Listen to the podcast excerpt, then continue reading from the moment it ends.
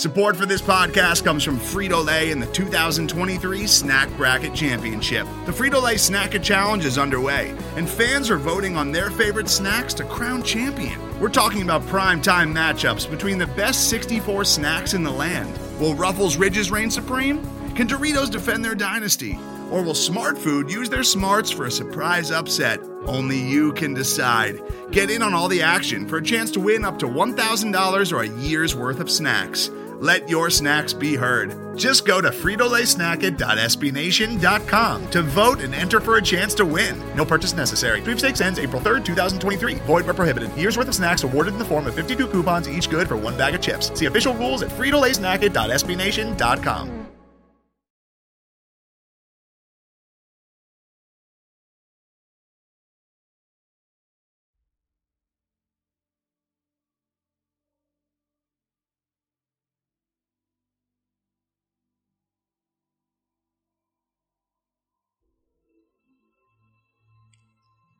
You're listening to Forgotten Dynasty, an oral history of the Baltimore Colts.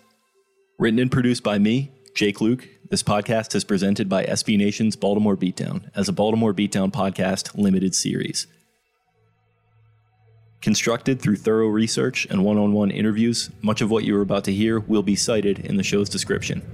Special thanks to Jack Gilden, Bill Curry, and Keith Mills for their time, and to NFL Films, NFL Network, ESPN, and others for the supplemental audio that you'll hear.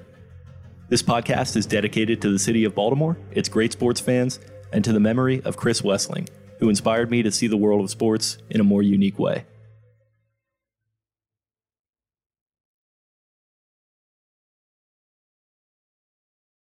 Episode 2 Thoroughbreds. What's the defining image of the 1960s to you? The Kennedy assassination? The Vietnam War? Long haired hippies? The doors? The moon landing? All of that? Yeah, me too. All of that and more, in fact. Because if the 50s are too often neatly summed up as a post war suburban onset boom time, the facade of all that cracking and spilling over into the next decade that came after it is probably too much to sum up with a chapter in a history book, a Jim Morrison lyric, or even an entire TV series, although Mad Men did give it a pretty damn good shot to their credit. And it also can't be summed up by a podcast host in one word, though, of course, I'm going to try. The word I would use is change.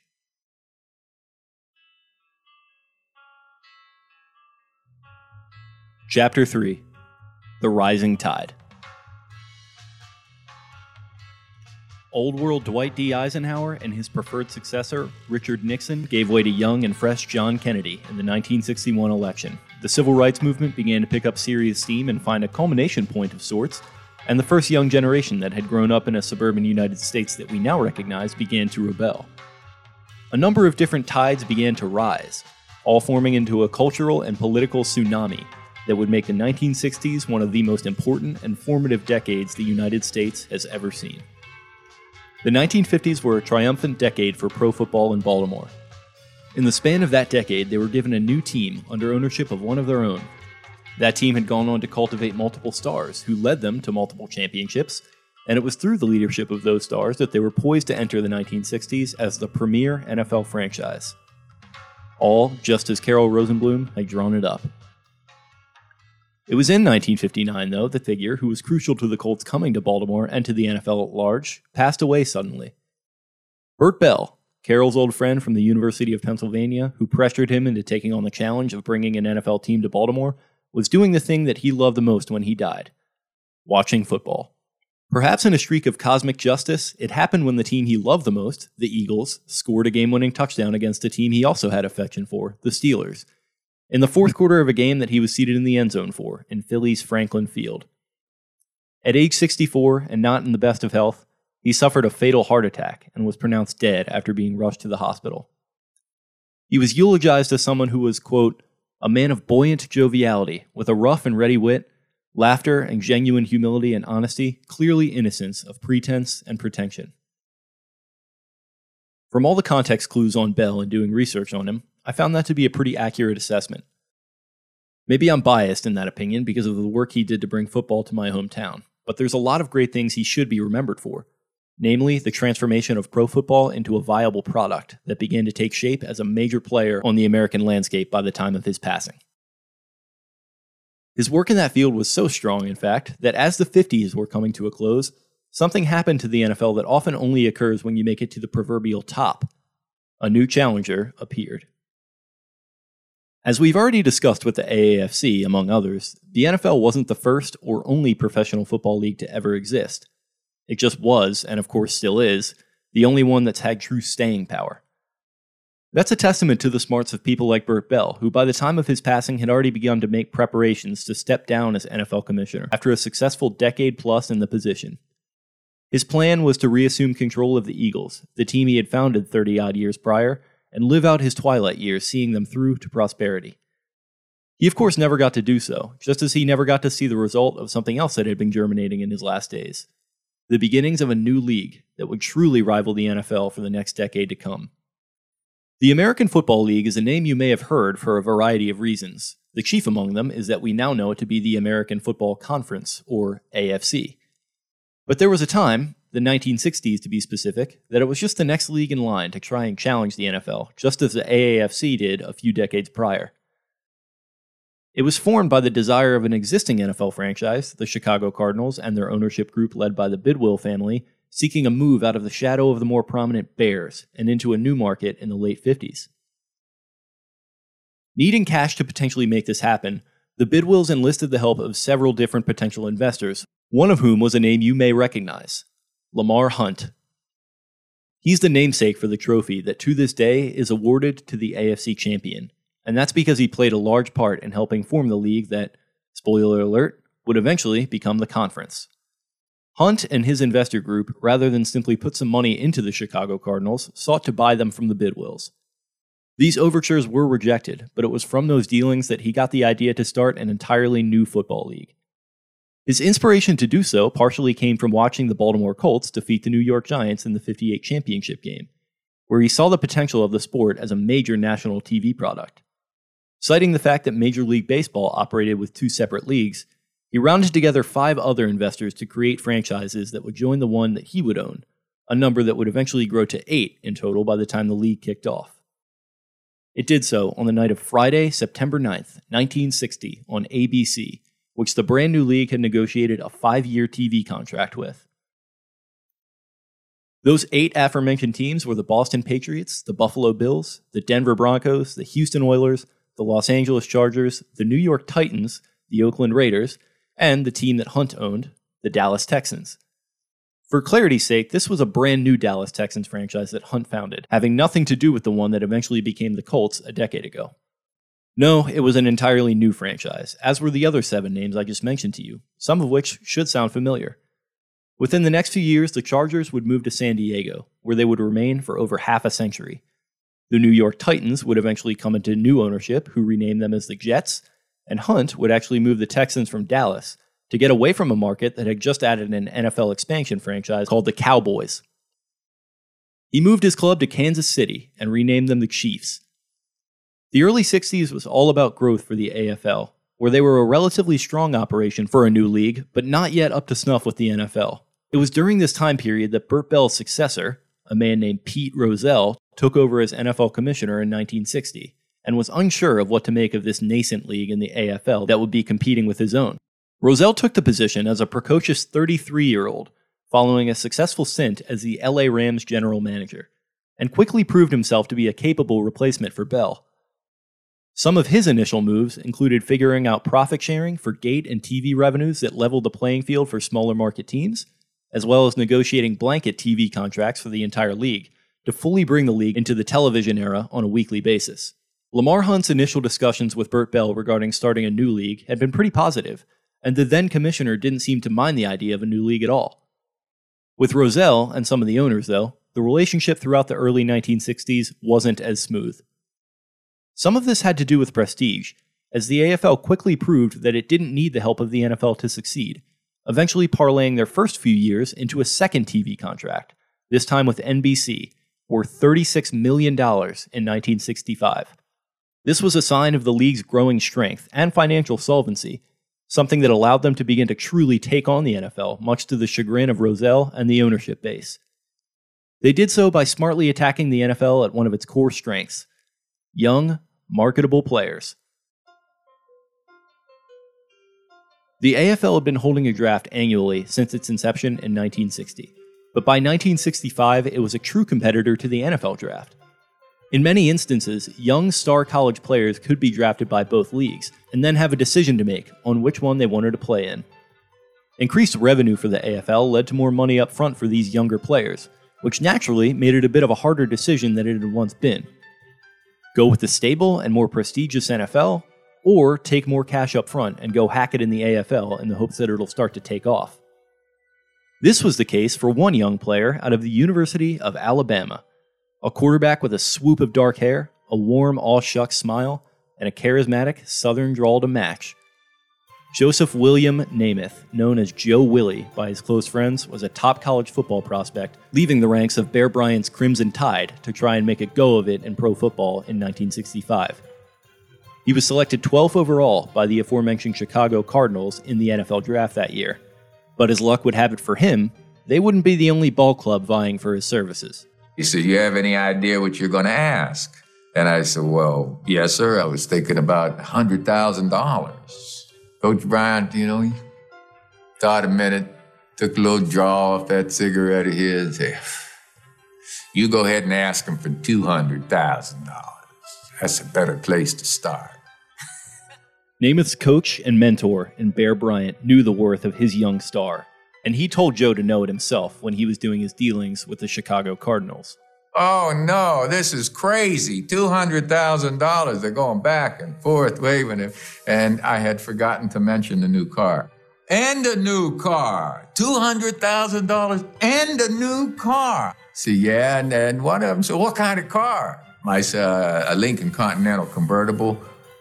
Oh, sure, a Lincoln Continental convertible. Yeah, the boy wants a Lincoln Continental. Made an issue out of it. 30 or 40 seconds later, they got papers in their hands. All right, well, let's sign here, let's sign there. And I said, wait a minute, uh, I haven't even talked to the New York Jets yet.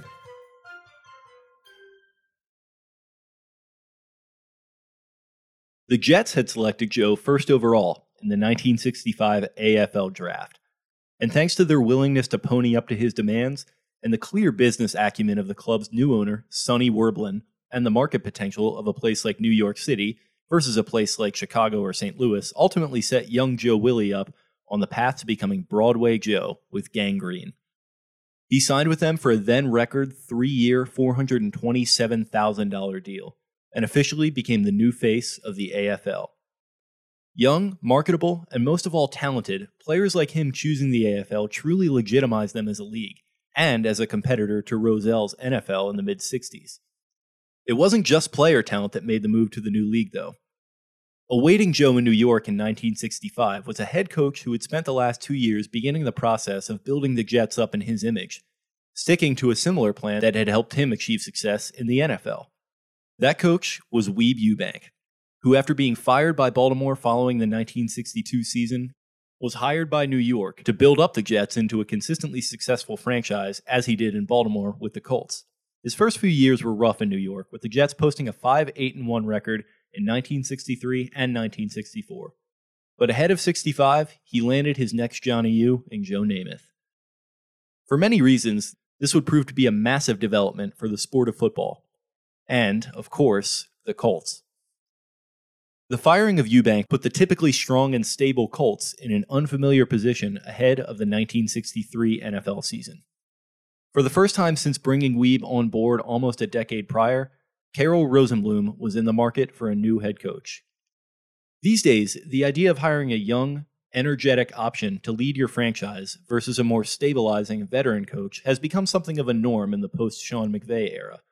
But prior to his hiring in 2017, bringing on a coach under the age of 40 was relatively unheard of, save for a few outliers here and there that quickly flamed out. That was just four years ago.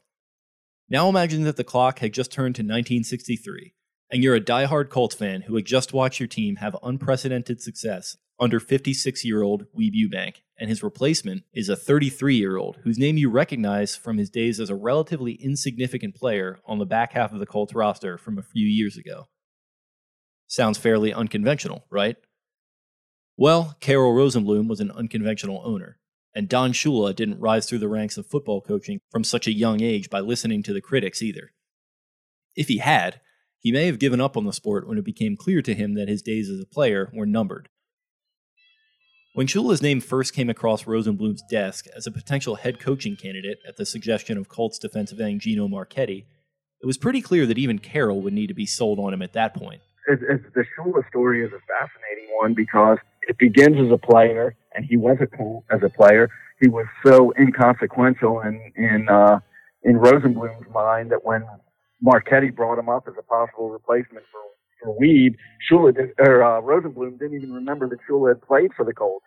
And, and then he said, "Well, wait a minute." He said, "You mean that that guy who played here for a few years? He wasn't very good."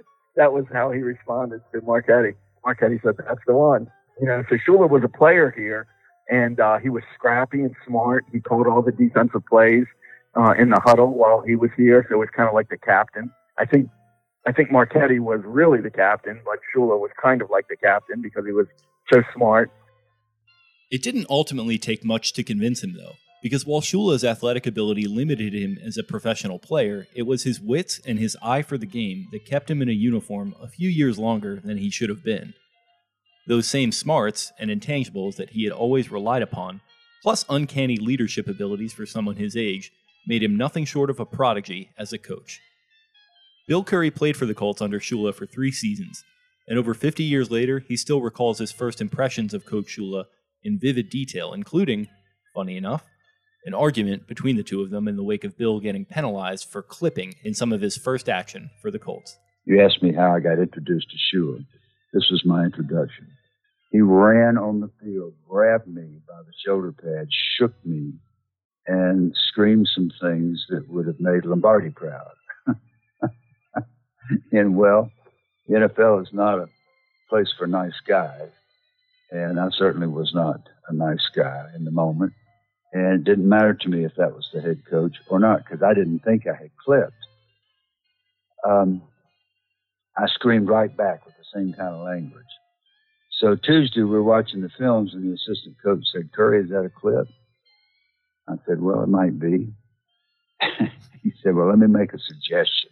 The next time you decide to dog cuss the head coach on national television, you make damn sure it's not a clip. You understand? I said, oh, gee, I'm going to have a one game career with Don Shula, and I've got, I've got a baby flying in with Carol, and I'm going to have to pack him up and drive him home. So I went and found Shula. He took me back in the equipment room, and I immediately apologized. I said, Coach, I was out of line. I'll never do that again. I promise. And you know what he said? He smiled. He said, I kind of like that. Just don't clip the guy. Now you think we played hard for him? We played our guts out for him. And then as I tried to play one position after another, I, I wanted to play linebacker. I wasn't good enough. And by the way, my linebacker coach was Chuck Noll. If you can't play under Chuck Noll, you better change positions. So I thought Coach Shula, again, I thought he would cut me, but he wrote me a letter, said, I'm going to move you back to center and we're going to find a way to get some football out of you. And that was the, that was the real, that was what I needed for my career to, uh, ended up being a 10 year career and I owe it to Shula. Uh, I'll never forget those moments. While his leadership and his personal skills were prodigious, as is pretty clear, all it took for Rosenbloom to begin seriously considering him was a quick glance at his coaching resume. His rapid movement through the college ranks, including a stint under Blanton Collier at Kentucky, who Carroll had an affinity for, plus what he had just done in a few short years in Detroit as a defensive coordinator, was more than enough to get him hired on merit alone. So in those three, he was defensive coordinator for Detroit, I think three three seasons, and in that time, I mean, Lombardi struggled against him. Lombardi's offense was a machine that that plowed through the rest of the league, but he could barely move the ball against Shula's defense. And I think, uh, Shula, I think the six games they had against Unitas and the Colts, I think they won the majority of those and he really shut down the Colts offense in those games. So even though it seemed, again, it seemed like Shula had emerged out of nowhere. He'd never been a head coach or anything, but he was the one assistant coach that was handling both the Packers and the Colts when nobody else in football could. So he he you know he was not a nobody like you know like people claim oh he was the youngest coach in history yeah well there were solid reasons why they chose him i mean he was really putting it together there in in, uh, in detroit for all the brilliant moments that Weeb Ewbank brought to Baltimore in his tenure, there was no doubt that a few mediocre seasons in a row had brought some malaise to Charm City's football club as the 60s began. And the polish and pedigree of a guy like Shula would at the very least reinvigorate a franchise that had allowed some staleness to sneak into how they had been doing things. But even an exciting hire like him was bound to face some challenges from the get go. And in his case, his age did work against him a bit when he was trying to instill his culture something he personally looks back on in NFL Network's A Football Life. All right, okay, all right. Nice, Sam. You had that face right in his mustache. Good job. All right, that's it. Low and hard. All right, turn it on now, Jerry. When you get through, turn it on. I think the toughest thing that I had to deal with was standing in front of the group and telling them what my plan was. And then to know that some of the players that were out there were much better players than I ever thought about being. So I had to, you know, win them over. We started out, we had some great licks hit. This is what we want to see. Great by the defense, great by the offense. His age, and in the case of some of the players he was trying to get through to, his history with the Colts franchise. A history that, as we know, was somewhat checkered.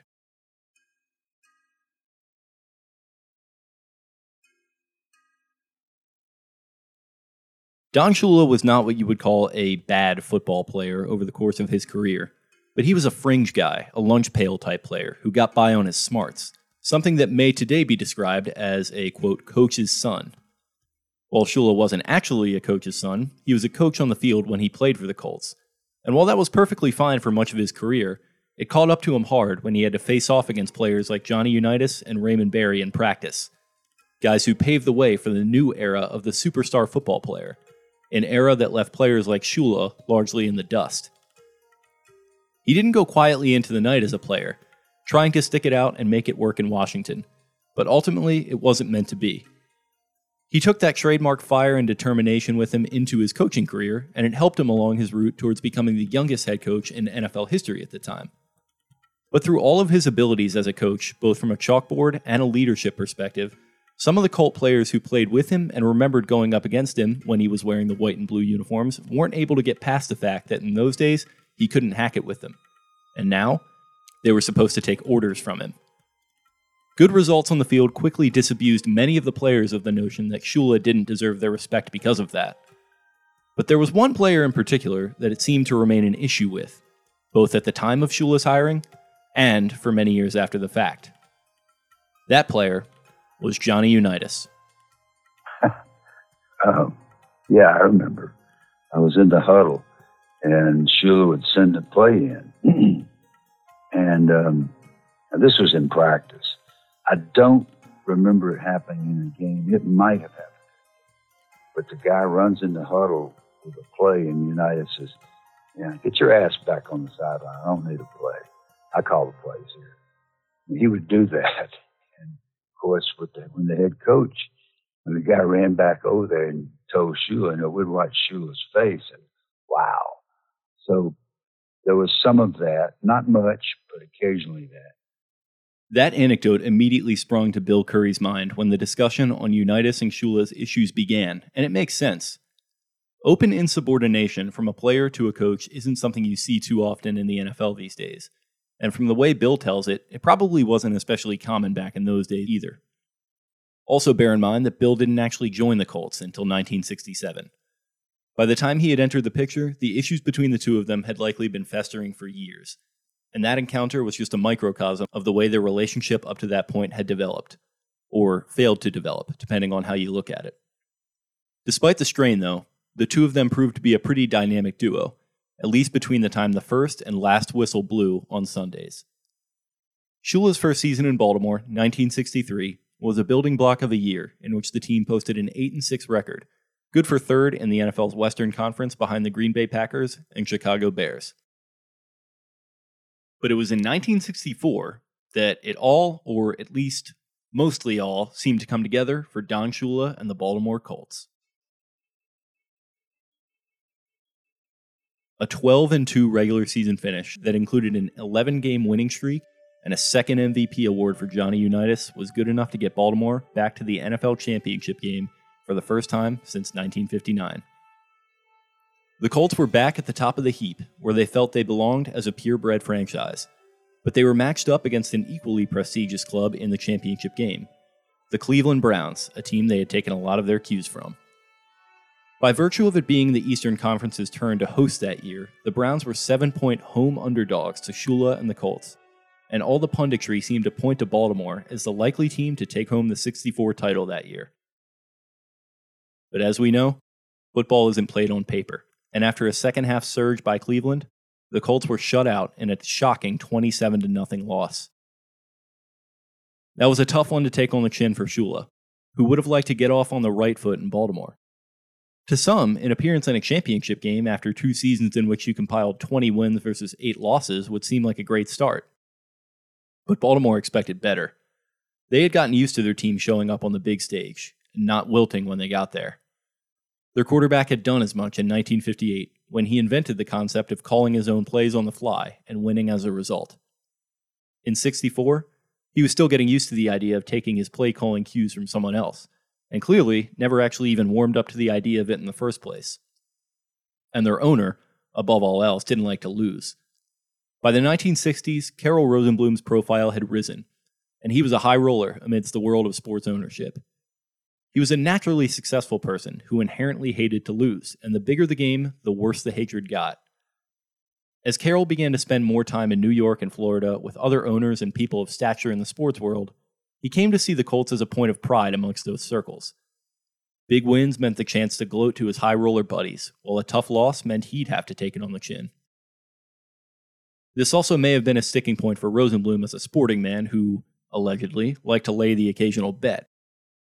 While he never spoke on it publicly, Carroll is rumored to have bet on the Colts in games at times, and while he never let his gambling directly influence his moves or get in the way of the reputation he had built as a classy and strong owner, it stands to reason that it could have affected his mood in regards to the team at times. Carroll's son Steve recalls that 1964 championship loss as one that really stung for his father. That was a uh, crushing defeat. And my father did not like to lose. Nobody likes to lose, but he liked it least. Inside of you? Outside. Outside of him. Wide. Don't get taken down. Wide, shoot. Huh? All right, that's wide. Get wide. Don't get taken down. From the outside looking in, you're talking about an extremely solid start from Shula. But for the same reason the Colts had been so successful in the 1950s, the start was anything but solid from his perspective. A headstrong, uber competitor at quarterback who he had a checkered history with, and an owner who had only known success in his life, including in his football endeavors, had set an incredibly high standard for him from day one. Alas, it was a good problem to have, to be fair, and as he would go on to prove for the rest of his life in many ways, Don Shula wasn't one to back down from a challenge. This is something that became abundantly clear the next year, amidst the 1965 season. The Colts were again strong in the regular season that year, finishing with a 10 3 1 record, good for a tie with Green Bay at the top of the Western Conference. That meant that the two teams would have to meet in a playoff game to decide who would represent the conference in the NFL championship game. Vince Lombardi versus Don Shula for a shot at making it to the championship sounds as classic as it gets, but for many different reasons, this game was really just unusual from start to finish.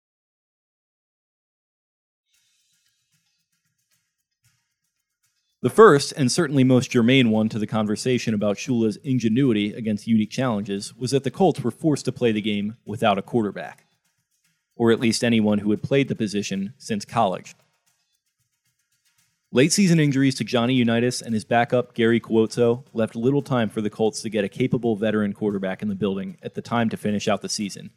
And in a stroke of maybe not brilliance, but ingenuity, Shula turned to one of his offensive veterans to take the reins at the position. Fifth year halfback Tom Matte got the call, thanks in part to his history as an option quarterback at Ohio State, and Shula drew up a short wristband of plays for him to use during the game. Speaking on the experience in 2005, Maddy recalls his preparation being a bit of a blur. I had to learn so much offense that I didn't even have time to be nervous, he said. I remember that we walked through the plays in the ballroom of our hotel in Green Bay. The goal on offense was to simplify things to the point that they could just focus on getting first downs and keep the clock moving, and the game tight enough to maybe steal a win. It nearly worked, and if you're a believer in the football gods, you'll see this as a game in which they were certainly not on the side of the talent strapped Colts. Armed with his wristband of plays and enough athleticism to keep Green Bay's defense on its toes, Matte kept Baltimore moving and the scoreboard close. Late in the game, the Colts had built a 10 7 lead, and Green Bay was facing a field goal to force overtime. Packers kicker Don Chandler's attempt appeared to be no good, and even upon the rewind today, that seems to be pretty obvious. But for whatever reason, the referee saw it differently, something Tom Matte doesn't recall especially fondly. Chandler kicks it, looks at it, kicks the ground, and walks off the field. And Jim Tunney goes like this and says it's good. We almost died. I mean, we could not believe that he did that. The game went to overtime, and the Colts ultimately lost and were sent packing in a big game for the second year in a row. Baltimore fans greeted them warmly at their return at Friendship Airport, and a throng of them lifted Matte onto their shoulders as a sign of respect for leaving it all on the field. The experience is one that's stayed with Matte for the entirety of his life since. When the Denver Broncos were forced to turn to wide receiver Kendall Hinton in the 2020 season as a result of COVID issues in their QB room, Matte reached out to Hinton after his performance to let him know that he was proud of him for being there for his teammates amidst a tough situation. The wristband Matte wore in the game is now on display in the Hall of Fame. It's an heirloom he's proud of and an important piece of NFL history. In fact, it's now cited as the first documented example of a quarterback wearing a play sheet on their wrist, which is of course commonplace these days. Unfortunately for Shula, though, it's just another totem of his misfortune in those days the sign of a great idea that almost, and in this case really should have, worked for him, but ultimately didn't. But while it may not have been enough to earn the admiration of Unitas, and he had the impatient Carroll Rosenbloom eager for championships watching him in the owner's box, the loss to the Packers in 1965 was maybe the first example you can find of Shula's unconventional genius on display. Genius mixed with a good judge of character and toughness of his players, that ensured he knew how to attack different situations and who he should be attacking it with, something Bill Curry confirmed to be the case, even citing his own personal experience. If he ever saw something in you, and I'm sure he watched every snap in practice, he knew when he put us through those training camps, um, he knew who would quit and who wouldn't.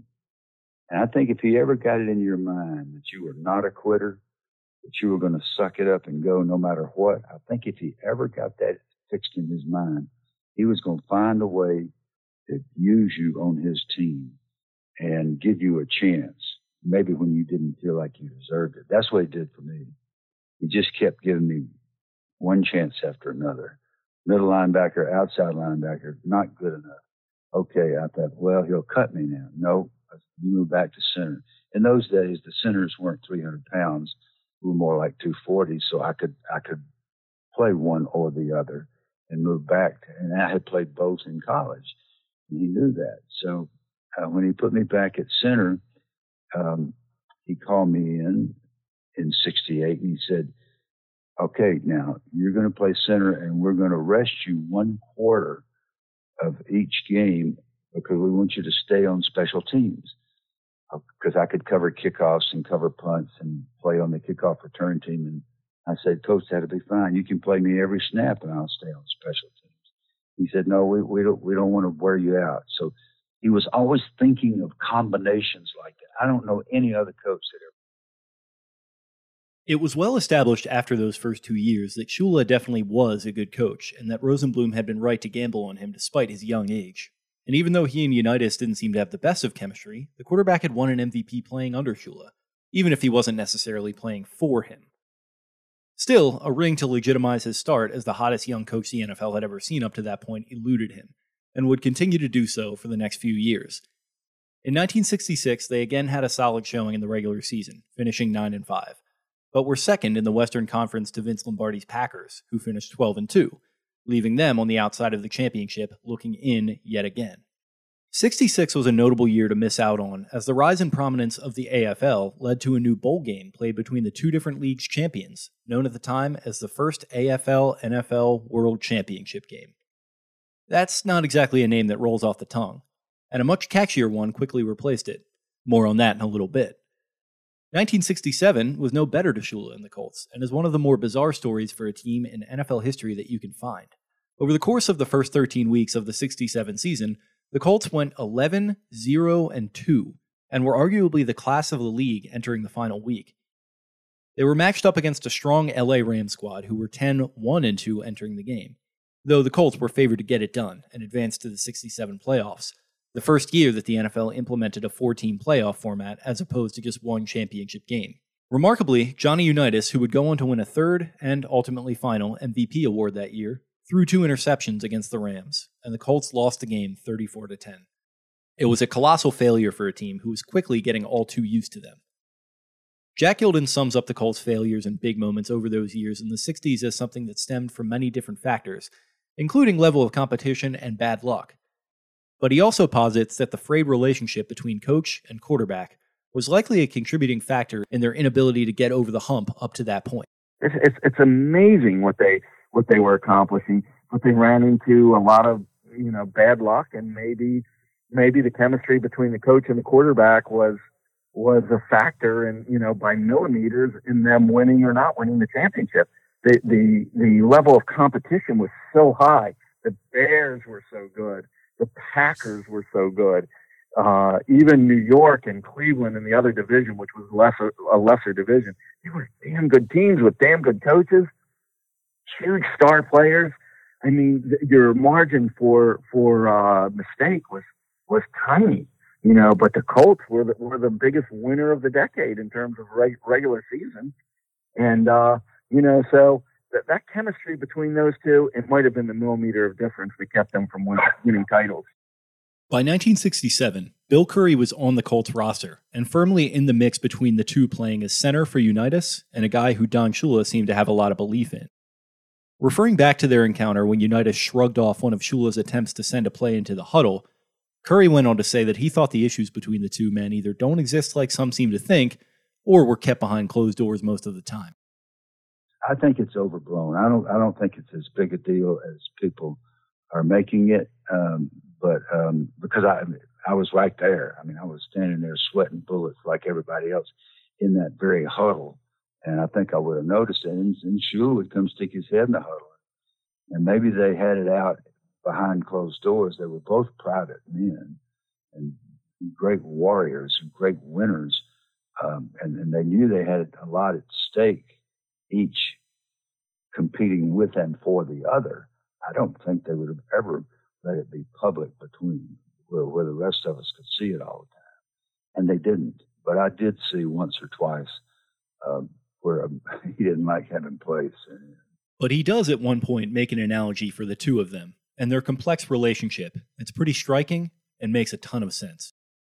Years later, many years later, uh, we coached at Kentucky and Kentucky has this obvious history with thoroughbred horses, uh, the fastest creatures in the world for one mile, the most beautiful creatures on the run anywhere. And my wife Carolyn and I bought a house in the middle of one of the horse farms, and they had quarantine barns and they had paddocks, big paddocks, and they would only have one thoroughbred per paddock.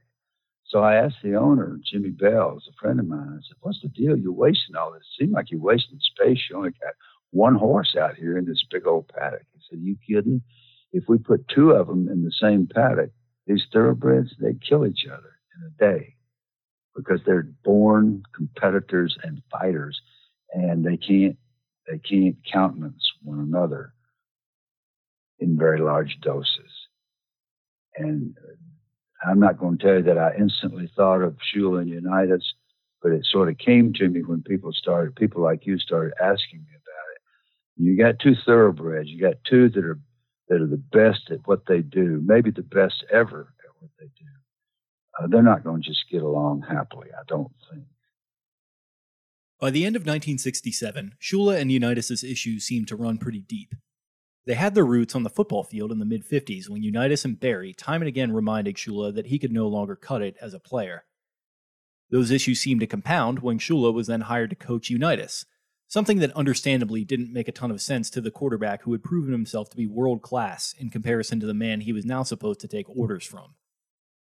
And they crystallized over those first five years together when Shula, whose star rose and resolve grew thanks to strong coaching efforts in the regular season, couldn't ultimately get it done in the big game, which is all Unitas, Rosenbloom, and Baltimore at large really wanted. That's the irony of it all. Shula had an enviable resume by the end of 1967, and would be right in thinking that he deserved respect from those three parties. And in many ways, he got it. But the big game elephant, or in this case, the thoroughbred horse in the room, hung over Shula's head like a cloud. And pretty soon, it was going to be make or break time for the young hotshot coach who had every accolade in the book, but no ring on his finger save for a wedding band. Thankfully for him, those first few difficult years were just the beginning of a long and storied career. But before he would go on to begin to build a foundation for his case to make the Hall of Fame, there were still a few more painful chapters to his story. Among the most painful of them all is what transpired in 1968.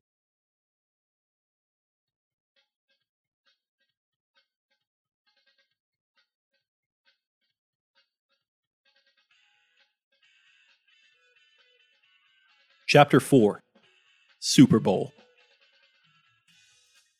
Among the most important figures in the history of the sport of football, many names jump to mind, such as Tom Brady, Bill Belichick, Joe Montana, Vince Lombardi, and Johnny Unitas. Perhaps not coincidentally, head coaches and quarterbacks are prominently featured there. Other names you could throw out there as well would be Jerry Rice, Lawrence Taylor, Ed Reed, Ray Lewis, Rob Gronkowski, all guys who were historically dominant at their positions. One name that you certainly weren't thinking about, though, is a guy who played a position that people already like to denigrate to begin with kicker. That kicker's name is Pete Gogolak. No one can blame you if you haven't heard the name before, and even if you have, there's a strong possibility that you just as soon forgot it. That's because his story is a footnote in a much larger one concerning one of the biggest developments in NFL history that took place over the course of the mid to late 1960s. By the mid 60s, the NFL had a full scale competitor on their hands in the AFL, something the likes of which they simply hadn't seen. Thanks to the shrewd business acumen of AFL owners like Lamar Hunt, Sonny Werblin with the Jets, and a maverick with the Oakland Raiders by the name of Al Davis, the AFL had begun to generate serious revenue through the securing of their TV contracts and many other factors, such as solid gate sales due to them putting on a fun offensive product in untapped markets, directly contrasting the NFL on purpose in that regard. To capitalize on this, the AFL took their momentum to begin attacking the young players leaving the college ranks with the hopes of turning pro. This is where players like Joe Namath and other young stars were lured to the AFL for a variety of reasons. While the NFL obviously didn't love that the AFL had only recently cropped up and was already creating an issue with the only talent pipeline they had at their disposal, there was little they could do about it. In fact, antitrust suits between the two leagues had cropped up over things such as TV rights and other issues. And while Pete Rozelle was quick to handle them, there wasn't much he could do about stopping young players from choosing to play in a different league if the offer was better. Simply put, it was fair game, and the AFL was playing it pretty well. But despite the fact that the two leagues were competing for college talent, and both were actively participating in what was turning into an arms race for some of these young players, there was one thing that both of the leagues had agreed not to do or at least there was an unspoken, quote, gentleman's agreement in place that all the ownership groups between both leagues seemed to be well aware of. That agreement was that neither league would pursue a player from the other one once that player had signed into the league. So, for example, if a quarterback chose to sign with the AFL following being drafted into it, the idea was for him to play there through his first contract, and even if he decided to become a free agent, that he would only remain within the AFL while still playing pro football. The same unspoken rules would, of course, be in play vice versa if a guy decided to join the ranks of the NFL. This gentleman's agreement between the two leagues lasted for several years without sign of a breaking point. But pro football is a fickle beast, and many people in charge of such situations often ask themselves the question what else can I get away with here? One of those people in charge who found himself asking that in 1966 was New York Giants owner Wellington Mara. It was around that time that the Giants were in need of a kicker, and as luck would have it, a very good one was about to become available. The only problem for them was that he was going to become available in the AFL, per this gentleman's agreement. That kicker was Pete Gogolak, a former Hungarian immigrant, who should best be remembered for being excellent at his position and one of the pioneers of kicking field goals in the European soccer style that we see today, as opposed to the straight on style that was more commonplace at the time in football. But he's also remembered for something else significant. After building his profile with the AFL's Buffalo Bills, Gogolak engaged in a somewhat drawn out contract dispute with the Wilson family, the owners of the team. After finally realizing that he wouldn't get the raise he was seeking, Gogolak declined an offer to return to Buffalo with the thought that other AFL teams would come calling to sign for his services, which, based on his resume, likely were worth seeking out. But that didn't happen. Not in the AFL, anyway. Wellington Mara and the Giants knew all about the handshake agreement not to sign AFL players. But with a need at the position and with Gogolak sitting out there available to be signed for months, they decided to ignore it in this case. The NFL and the Giants called, Gogolak said many years later. I signed with the Giants and made three times as much as I made with the Bills. I signed for $35,000. They gave me a four year, no cut contract. In April of 1966, Raiders owner Al Davis was appointed to the role of commissioner of the AFL with the express purpose of taking on the NFL if and when an all out war started with them. If you know literally anything about Davis, you won't be shocked to hear that he and the rest of the AFL owners seem to see the Giants' move to sign Gogolak as the first shot in a war that had been simmering beneath the surface of the AFL and NFL's relationship. Davis, being Davis, immediately moved to up the ante in that bidding war that the Gogolak signing had tacitly created, lining up contract offers for several established NFL stars, including Mike Ditka, for example. Davis and the AFL were ready to mobilize, but seeking to stop the proceedings before they became a major issue for either side of the aisle, NFL executives stepped in. Specifically, Tex Schramm, the Dallas Cowboys general manager at the time, met with a group of AFL owners led by Lamar Hunt to ask if they would be interested in negotiating a merger for the two leagues. These talks were initiated without the express consent of Pete Rozelle, though he retroactively gave them his blessing as he saw the upside of a merger and was happy to get it done. Perhaps sensing that Al Davis wouldn't be so keen to kiss the ring of the NFL, nobody within the AFL contingent bothered to inform their commissioner that the proceedings were going on. Regardless, an agreement was ultimately reached, and on the evening of June 8, 1966, the merger was officially announced. As it was probably the largest interleague merger that sports had ever seen up to that point, there were many details that had to be hammered out, including that the two leagues would form together officially under NFL leadership to an expanded number of 24 teams to increase up to 28 by 1970. All existing franchises were to remain in place, and financial aid would be dished around to those organizations that would need it. Both leagues would hold one common draft, so there would be no more competing for college players, and that the two leagues would play out four more seasons separately before officially merging together in 1970 as the National Football League. Al Davis, predictably furious that he was left out of negotiations, resigned from his post and returned to the Raiders, ensuring that Pete Rozelle would be the unquestioned commissioner of the new league. It's a lot of information to process even now, and that's just scratching the surface of the details of the agreement. It wasn't bound to be the smoothest ride for the AFL and NFL towards officially becoming one entity in 1970, but there were several elements of the deal that would help make the transition a bit more of a natural one over the next four years, that included interleague preseason games, an office of the AFL president to help continue their operations over those few years, and other elements of a typical sports merger. But naturally, the question arose about what to do between the two leagues in the meantime. To help promote the upcoming merger, interleague preseason exhibition games were scheduled, and marketing began to ramp up to help promote the coming together of the two entities. But also a part of the merger agreement was getting a head start on establishing a championship game that would settle things at the end of the season between the two leagues, and they didn't even have to wait until the completion of the merger in 1970 to make it official. Written into the agreement was that after the AFL and NFL each played their individual championship games, that a new one would be played at the end of the year, starting that coming season in 1966 to determine the overall champion between the two of them. It was dubbed the AFL NFL World Championship Game. And even after being put in place ahead of the 66 season, Uncertainty followed its scheduling, clunky name, and location hung with it throughout the year. Despite the issues, the first installment went on as initially planned on January 15, 1967, at Los Angeles Memorial Coliseum. The AFL champion was Lamar Hunt's Kansas City Chiefs, who entered the game as significant 14 point underdogs to the blue blooded Green Bay Packers, still well within the heyday of the great Vince Lombardi, a team who had traded haymakers with the Colts throughout the 60s at different points. An audience of 60,000 plus flocked to the Coliseum, with an additional 51 million people tuning into the TV broadcast, a simulcast split between CBS and NBC, who each had their own individual contracts with the two different leagues, and as such were both allowed to air it on their networks. Those who attended and tuned in likely knew they were witnessing history to an extent, and this represented the first concrete step towards a merger between two strong leagues who also had a history of some bad blood between them. They also had probably entered the game with low expectations from a competition standpoint, because as much as the AFL had proven itself to be a worthy thorn in the side of the NFL, the conventional wisdom was that the original league, with its rich history and its list of rugged superstars that ran exceptionally deep, was still well superior to the AFL.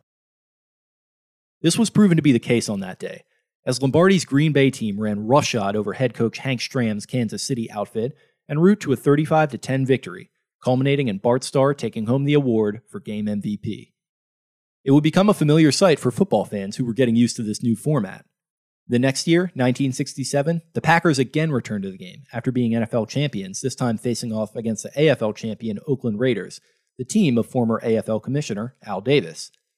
Again, the game proved not to be especially competitive, as the Packers rolled to a 33 14 victory in front of a crowd of 75,000 at the Orange Bowl in Miami. Bart Starr again took MVP honors, and after being favored by 13.5 and comfortably covering, the Packers were proving to be a dynasty to be feared as the new era of pro football was on the horizon, and their early dominance over the AFL in the new championship game began to reinforce the already widely held belief that the NFL was the tried and true superior league between the two. The belief was that over time, the game would become more competitive, as the AFL would need many more years to continue to grow in strength and become a true challenger. The expectation quickly became that through the first several years of the installments was that the game would be simply a formality, in which the NFL would show up each year and claim their crown as AFL NFL World Champions. Looking back on it, the original name for the game was exceptionally clunky, if pragmatic for what it represented. It didn't take long to change, though, thankfully, and it's apparently a credit to Lamar Hunt that it eventually did. Bowl was a popular piece of nomenclature that had started to signify big games in college football. And over the first few years following the merger, Hunt took that, combined with the name of a toy that his kids had grown fond of, the Super Ball, to start half jokingly referring to the World Championship as the name that it's still called to this day. Early documentation following the merger in 1966 has Hunt writing a letter to Pete Rozelle, which contains this excerpt. I have kiddingly called it the quote, Super Bowl, which obviously can be improved upon. Either Hunt was faking humility over a clean and simple but still grand and evocative title that clearly fit the billing of a big event, or he legitimately thought that a game of that magnitude shouldn't derive its name from a kid's toy. Either way, it worked to the point that it stuck, as we obviously know now. That began in 1968, when it officially took on that title ahead of what would be its third installment.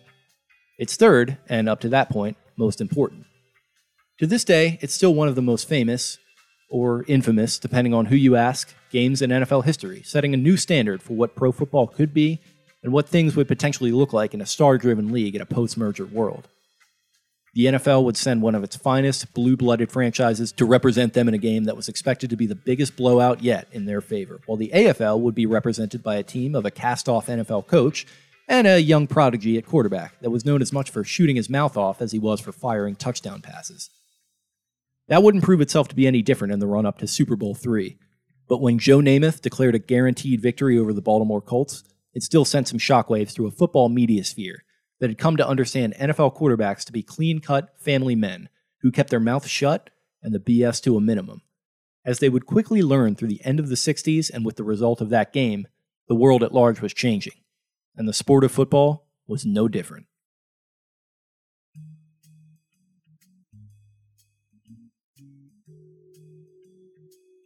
1968 is often looked back upon as one of the most turbulent years of the 20th century in the United States. Throughout much of the decade, while Don Shula and the rest of his counterparts were battling it out on the gridiron, the United States had been waging a very real and very costly war across the Pacific Ocean in Vietnam. Things intensified year over year, and especially so in January of 68, when combined Vietnamese forces launched the Tet Offensive, a massive pushback against U.S. insurgency that led to huge casualties and further questions about why the war was even happening in the first place. Back stateside, things weren't much better, as renowned civil rights activist Martin Luther King Jr. was assassinated on April 4th, a landmark moment in the fight against segregation that led to massive rioting across the country, including in Baltimore, where multiple neighborhoods went up in flames. The National Guard was called in, and six were reported dead, with an additional 700 or so injured. Throughout the remainder of the year, presidential candidate Robert F. Kennedy was assassinated in June, Young anti war protesters clashed with police at the Democratic National Convention in Chicago in an infamous riot, and the Zodiac Killer claimed his first victims in December. All of that is simply scratching the surface of what was a watershed year in the US and illustrates the point that the country was tangibly changing. A few decades prior, it and its citizens were in the throes of a two front war against tyranny that people could get behind, and victory in it led to an era of suburban prosperity that seemed to be a ringing endorsement of old world conservative values. But that decadence gave way to malaise, and as the facade began to crack throughout the 60s via a war in Vietnam that was being fought for nebulous reasons, civil rights movements that began to expose the idea that things weren't as idyllic for everyone as we might have liked to believe, and new revolutionary music began sweeping the nation, young people began to change as well. Like the Beatles, The Doors, and many of the other countercultural musical acts that began to rise in prominence in that decade, Young men began to grow their hair out, women began to embrace their feminine identities, and recreational drug use became fairly common. These days, none of that sounds crazy at all, but for a generation that was raised on the idea of the tranquil nuclear family who found purpose in their work and their faith, it was a far cry from what their parents had been expecting for them. But change is an inevitability, and sometimes the better things get when you're up, the worse they're going to be on the way down. Under the tutelage of the inventive Don Shula and the rock solid Johnny Unitas, the Baltimore Colts still believed themselves to be up as 1968 rolled around, but things were indeed beginning to look tenuous. Their resumes, both individually and what they had accomplished together, was as strong as almost anyone in football, but it started to work against them when the rubber met the road, as Carroll Rosenbloom's dogged desire to win championships set an incredibly high bar for them. They hadn't been to a title game since 1964, when they were blown out by Cleveland in Shula's second season as coach. And since then, his run in the postseason was marred by bizarre losses, if they even made it at all. The advent of the Super Bowl era in 1966 made things interesting, as even just winning an NFL championship game wasn't the ultimate goal anymore. Now, there was something new to play for, an even higher stakes game that, even though only looked to be a formality against the allegedly weaker AFL, it added a whole new dynamic to the chase for an elusive ring for Shula and the Colts. They entered 1968 with a strong team, and they liked their chances to take it deep. But as the preseason was kicking into gear, things suddenly changed. Bill Curry, then in his second year with the team as their starting center, recalls the moment that it did. Well, I would tell it this way. Uh, we're in Dallas to play the last exhibition game. And on the first play of the game, I'm pretty sure it was the first play of the game. It was definitely the first series of the exhibition game. Um, Unitas throws an 80 yard touchdown to John Mackey. And we come off to the sideline. And I, I don't know if he said it to anybody else, but he came up to me. He said, My arm feels funny. I did something to the right below my elbow. I said, Well, you better get it checked. So he gets it checked, and he had torn the muscle in half. Johnny Unitas, the face of the franchise for the past decade, and the player they saw as their meal ticket to a championship ring, suffered what would prove to be an essentially season ending injury in a preseason game. Looking back on the injury, he recalled having some pain in that arm, and specifically around that elbow for years prior, but he never did anything about it. He also recalled that the NFL was using a special night ball in that game to experiment with how a ball would appear on TV in darker conditions, something he pointed to as a potential reason for why it happened. Age 35 is no spring chicken for a quarterback in 2021, and in the 1960s, a player at the stage of his career that he was in, plus a significant injury to his throwing arm, was going to be substantial. Johnny U didn't have any quit in him, and he did what he could to take the injury in stride. But some things aren't simple enough to just be able to rub some dirt on. Colts legendary tight end John Mackey once said that being in the huddle with Unitas was like, quote, being in the huddle with God. It sounds pretty hyperbolic, but it can't be overstated what he meant to his teammates, that franchise, and the sport on a whole that proves that Mackey believed that to a T. Unfortunately, though, it was, of course, incorrect. No human being is immortal, and that injury was a sign that even though he walked like it on the gridiron, that Johnny Unitas was no exception to that. For a team that had hopes of taking it all the way, it appeared on the surface to be a devastating blow to the Colts. But they weren't just going to pack it in. In order to do what he could to stay competitive that season, Don Shula ID'd a player who he felt could come in and keep things afloat for the Colts. That player was Earl Morrall, a journeyman QB who had been the second overall pick of the 1956 NFL Draft out of Michigan State. A blue collar guy, Earl bounced around the league for the next 10 years or so, starting his career with the 49ers before quickly being traded to the Pittsburgh Steelers. He spent a few years there before eventually being shipped off to the Detroit Lions, where he enjoyed some success and remained for six years between 1958 and 1964. That success was inconsistent and eventually got him traded, this time to the New York Giants in 1965. From there, he played some decent ball for a rebuilding team, but once again faded into the background as they brought in some better options. Up to that point, that had become the story of Morrall's career. A former top pick never was, who would show flashes of brilliance coming off the bench, but could never find the consistency necessary to maintain a career as a starter. His son Matt summed him and his dilemma up fairly simply. He always wanted to play, always wanted to compete, he said about his father, but sometimes he had some pretty good people in front of him. That's a quote from a Philadelphia Inquirer article from 2019 that compared the plight of Nick Foles to Morrall throughout his career, if that helps provide any context. Matt goes on to state that he was often in the right place at the right time while being in the right place at the wrong time. An interesting turn of phrase. The article also says that over the first decade of his career, Earl had simultaneously endeared himself to his teammates with his scrappy play and easygoing attitude, whilst earning some interesting nicknames from fans and press for those same reasons. Those nicknames included Bullpen Boy, Rag Arm, and maybe the most dignified of the three, Mr. Inconsistent. It's safe to say that for Morrall, the last place he'd expect to be by 1968 was the starting quarterback for a championship contender. But when Unitas injured his arm in the preseason, that's exactly where he wound up as a result. On August 25th, just ahead of the season, Baltimore acquired him in a trade with the Giants. Bill Curry recalls the bizarre experience of playing center with someone in an NFL game who at first didn't even know the playbook. We traded for Earl Morrall, whose first week on the team was that next week. He did not know the snap count. He did not know the formations. He did not know the plays. And we lined up and started the league season against the 49ers in Baltimore with Tom Matte leaning over to Earl saying it's out left flank, uh, split right flank 36 on two. And then Earl would repeat it and we would run it. It was to Earl's credit that it didn't take him long to catch on. And the Colts started the season 5 0, scoring no less than 27 points in each of those games.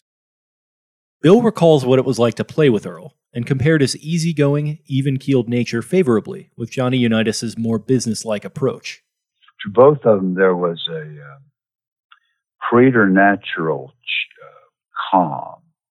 They were calm all the time, no matter what, both of them.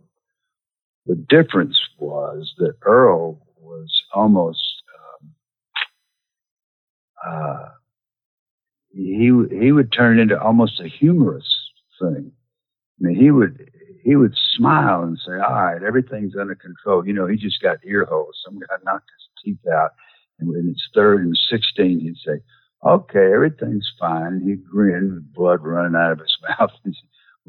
this is going to be a first down here. I mean, uh, Unitas was strictly business, and Earl could somehow lighten the mood and get us to function. And for either one of them, uh, and I would say this for Bart Starr as well, uh, who really became my big brother in the Green Bay experience, um, we would we would have killed ourselves for them. We would have marched into hell for any one of them.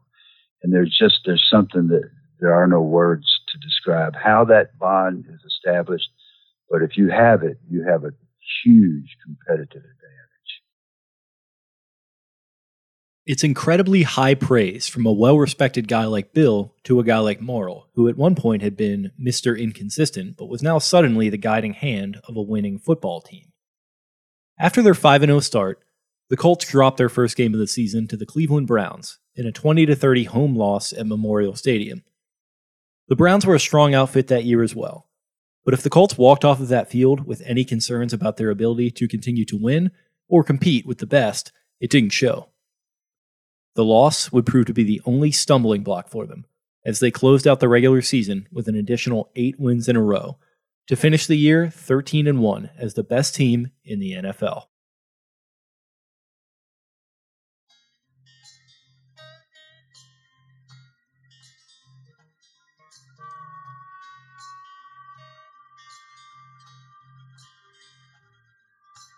Earl Morrall, who would later in life write in his autobiography that he sometimes felt as if everyone had given up on him, threw for 26 touchdowns and 17 interceptions.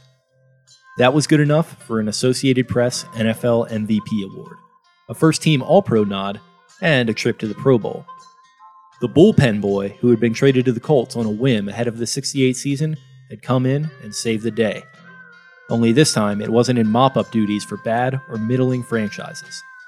This time, under the close eyes of Don Shula, who believed in him when nobody else did, Earl had a chance to go win it all. With the expansion the league had seen throughout the 60s, the NFL had started to adopt a more modern playoff bracket, somewhat similar to the ones we see them use today. As the top team of the NFL's Western Conference, the Colts hosted the second best team within it, the Minnesota Vikings, in their first playoff game. They won it 24 14 and advanced to the NFL championship game. It was one that would feature a familiar opponent. In an interesting twist of fate, the Colts would have to travel to Cleveland to play the Browns. Not only the only team that Baltimore lost to during the regular season that year, but also the exact team and stadium that they had embarrassed themselves against and in in the 1964 NFL Championship game in Shula's second year as coach. It was a full circle game in that regard, and also because of the fact that the Browns were coached by one time Colts target Blanton Collier, who had also served as a mentor for Shula at various stages of his career. After plenty of hype and anticipation leading up to it all, the Colts finally made good in the NFL championship after an almost decade long drought, winning it 34 to nothing in a dominating performance. The final score was Baltimore 34, Cleveland nothing, in a game that closely paralleled the championship contest of 1964. In both games, one team thoroughly dominated the other with a shutout. And once again, the teams were coached by a teacher and his former pupil. Don Shula served with Collier at Kentucky. Tom Matte, in scoring three touchdowns, tied an NFL championship game record, which the Browns' Gary Collins achieved in the 64 game. But today, the Colts did it with their incomparable defense, which shut out a team averaging 30 points per game. Finally, the Colts took revenge for the frustrating defeat of 64 and the earlier loss this season, while erasing the memory of last year that ended without reward. This year, the rewards may never end.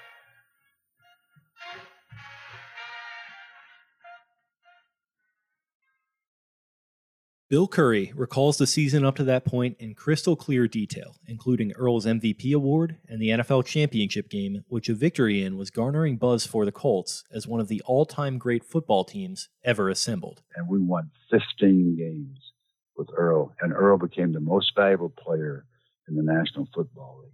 That is the story of the year. We were 15 and 1 going into the Super Bowl. We had lost one game, and that one was to Cleveland we had just been to their stadium in the NFL championship and beat them 34 to nothing. And then we go down to Miami to finish the job and finish the season as one of the greatest teams of all time. But as we know, the story didn't end after the NFL championship game. To many at the time, it seemed logical to conclude that it had, as even though the AFL had crowned a champion who the Colts would soon play, that game didn't have as much juice as the NFL champion Colts would be a clear and easy favorite. 1968 was the first year that Lamar Hunt's terminology of Super Bowl had caught on, a grand name for a grand game. That would bear itself out on January 12, 1969, to an extent that no one, not even Hunt, who founded the AFL, could have ever predicted. Circa 1963, the footballing world of the greater New York area was solely focused on one team the Giants. That was for good reason, as the early days of Big Blue were strong ones, and good enough to lure in the allegiances of a good chunk of the population in the area. That included multiple appearances in championship games in the late 1950s. They were both times struck down by the Baltimore Colts in said games, but it was nonetheless a boom time for them. Despite all of that, when talks to form the AFL in 1959 began, one of the potential owners, by the name of Harry Wismer, declared the area ready for another pro football team. When the league opened play in 1960, the team that he had dubbed the New York Titans, because Titans are bigger and stronger than Giants, according to his logic, took the field for the first time at the Polo Grounds in Manhattan, a venue that had been around since the late 19th century. Right off the bat, it's pretty clear there were some holes in Wismer's strategy, which is why that it shouldn't come as any surprise that by 1962, he and the ball club had amassed enough debt that the AFL had to force him out and assume the costs. In order to save the franchise, an investor group headed up by television executive Sonny Werblin entered the mix as owners and saved the franchise from going under. Known as Mr. Showbiz in previous work circles, Werblin knew a thing or two about how to work the business and develop superstars. This would all prove to be useful in his ventures into the AFL, and he started by rebranding and relocating the team he had just inherited. They moved into the newly constructed Shea Stadium and renamed them the Jets due to the new stadium's proximity to LaGuardia Airport. It was a first stroke of marketing brilliance by Werblin, who simultaneously shrugged off the clunky Titans moniker and found a new name that would, as he put it, reflect the more modern approach that he would be taking with the team. That included cutting ties with the Wismer era, which was chaotic in many ways, including the former owner being unable to pay player wages and needing to take on funding from other AFL teams to stay afloat.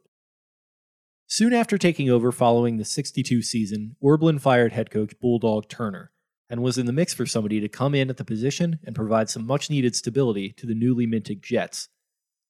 As luck would have it, the perfect candidate to do so had just become available.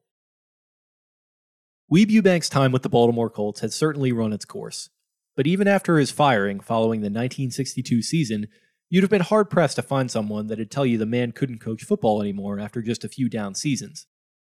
Werblin definitely didn't subscribe to that, and ahead of the 1963 season, the first in which the team was to be known as the Jets, Weeb was hired to be the guy to lead them into a new era. Upon getting the job, Ewbank recalled back to his first days in Baltimore when he impressed upon both Rosenbloom and the media that he had a five year plan in place, telling both Werblin and the New York press that he saw no reason why he couldn't do the same thing with his new team.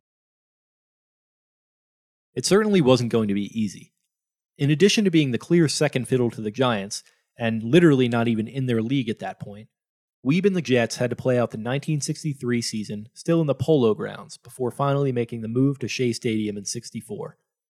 Even when they got to Shea, they were simply tenants there of the New York Mets, who, out of fear that the turf would become damaged, didn't even allow the Jets to host their practices there. With little cash on hand and no prestige to their name quite yet, the first few years of Weeb's tenure saw the Jets host their practices at the fields of Rikers Island Prison Facility. For a man who had just a few years ago won NFL championships in front of millions of sets of eyes at Yankee Stadium, this certainly seemed to be a fall from grace for Ewbank, but his trademark patience and good natured, infectious positivity helped him and the young franchise to stay the course, even through the rough couple of years that were the beginning of his run with the team. Over his first four years in New York, Weeb actually failed to even post a winning record, finally making it to the 500 mark in 1966 at 6 6 and 2, a mark that almost doesn't even seem real these days. In 1967, Weeb and the Jets ascended to 8 5 and 1, and while they failed to qualify for the AFL postseason, Werblin's patience with Ewbank finally appeared to be paying off. But that turnaround wasn't just due to Weeb. He owed plenty of their success to a player they had brought in in the 1965 draft class, the first overall pick of that class to be exact. You know, uh, these people here, your future coach and the owner, Mr. Werblin, have uh, referred to you as the greatest football player in college this year. Uh, you haven't even put on a jet uniform yet. Uh, you already feel a little bit of pressure? Well, uh, pressure just makes you go all the more. I kind of like pressure a little bit. Mr. Werblin, you're the man that's given all this money. We don't know the exact figures, but uh, you're not going to know it. You know? well, how, how, how, what kind of an estimate, or what uh, can you tell us about it? Well, Bob, all I can say is that we think it's it's a lot of money, but it's commensurate with uh, his ability. When the Jets picked Joe Namath first overall in the 1965 AFL draft, they knew they would have to do some recruiting to get the quarterback out of Alabama to join them, as opposed to their NFL counterpart Cardinals.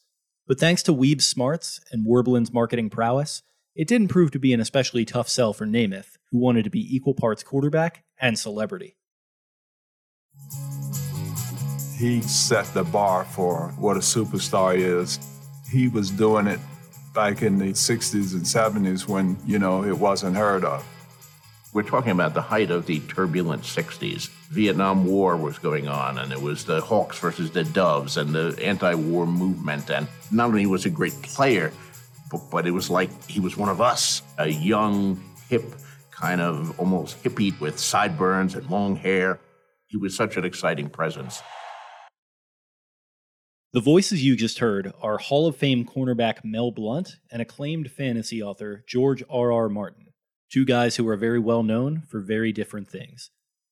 But the common thread between those two in that video, which ranks the NFL's all time greatest characters, is an admiration for what Namath brought to the table in that regard. Weeb Ewbank was the old guard football mind who was going to bring the Jets to relevance via nuts and bolts gridiron fundamentals and Namath was a spark plug who was going to elevate not only the AFL's profile in the eyes of the sporting world, but the entire sport of football on the eyes of America once again. A country that had yet to still fully adopt it as the mainstay sport we now know it to be. If Johnny Unitas had once personified the blue collar, God fearing man of the day in the 1950s, Namath entered football in the mid 60s with the potential to be the same thing for the long haired, free swinging, pot smoking baby boomer generation that was now a decade removed from the idyllic white picket fence era they were born into. Just a decade prior, Unitas and guys like him were happy just to make some living off of football, whether it meant having to have a job in the offseason or not. And it was largely thanks to all that had transpired since then, with the TV networks getting involved and the sport as a whole exploding in popularity, that a guy like Namath could make a living off his name alone before accomplishing much of anything on the field. Joe Namath in Beauty Mist Pantyhose? Yes, we did it to prove that Beauty Mist can make any legs look like a million dollars. Now, I don't wear pantyhose, but if Beauty Mist can make my legs look good, imagine what they'll do for yours. yes, that's a pantyhose commercial from the 60s featuring Namath.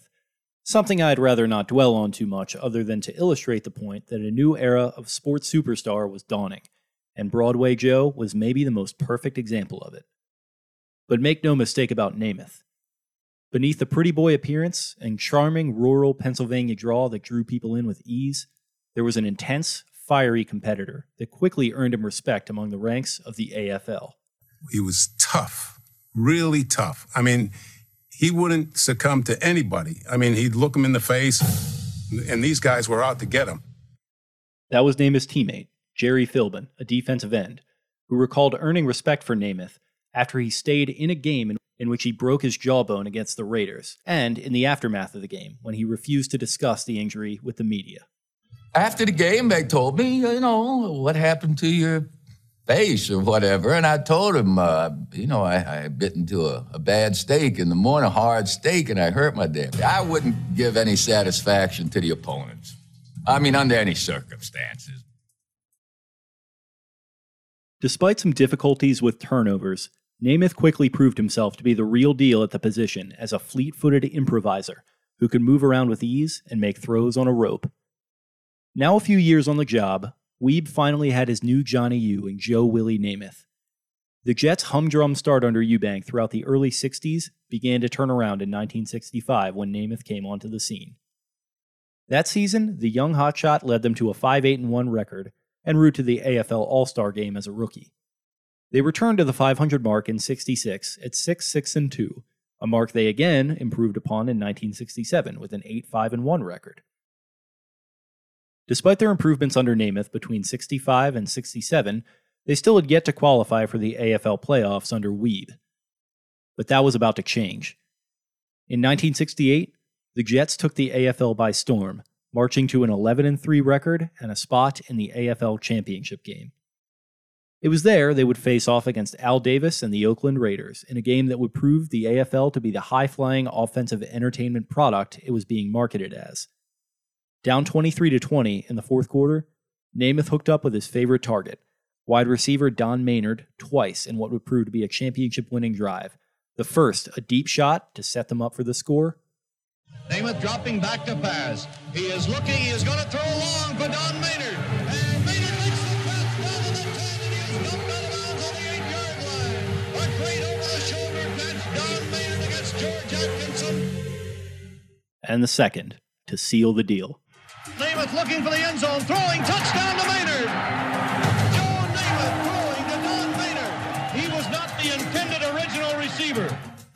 A recovered fumble on the next drive later, and the ball game was over. The talented but erratic Namath had finally made good on all his promise and led the Jets to the top of the AFL. After being cast off from Baltimore six years prior, Weeb Ewbank had added another pelt to his wall of substantial accomplishment. But he had another potential pelt now staring him in the face the reward for possibly winning the third AFL NFL matchup that he and his team now found themselves in after winning the league. To acquire said pelt, Weeb and the Jets would have to go through that very team that had sent him packing all those years ago. And if you believed what you read in the papers, the idea that the New York Jets had any chance of beating the Baltimore Colts in 1968 Super Bowl III wasn't just insane, it was impossible. You won't be surprised to hear that Joe Namath didn't quite see it that way.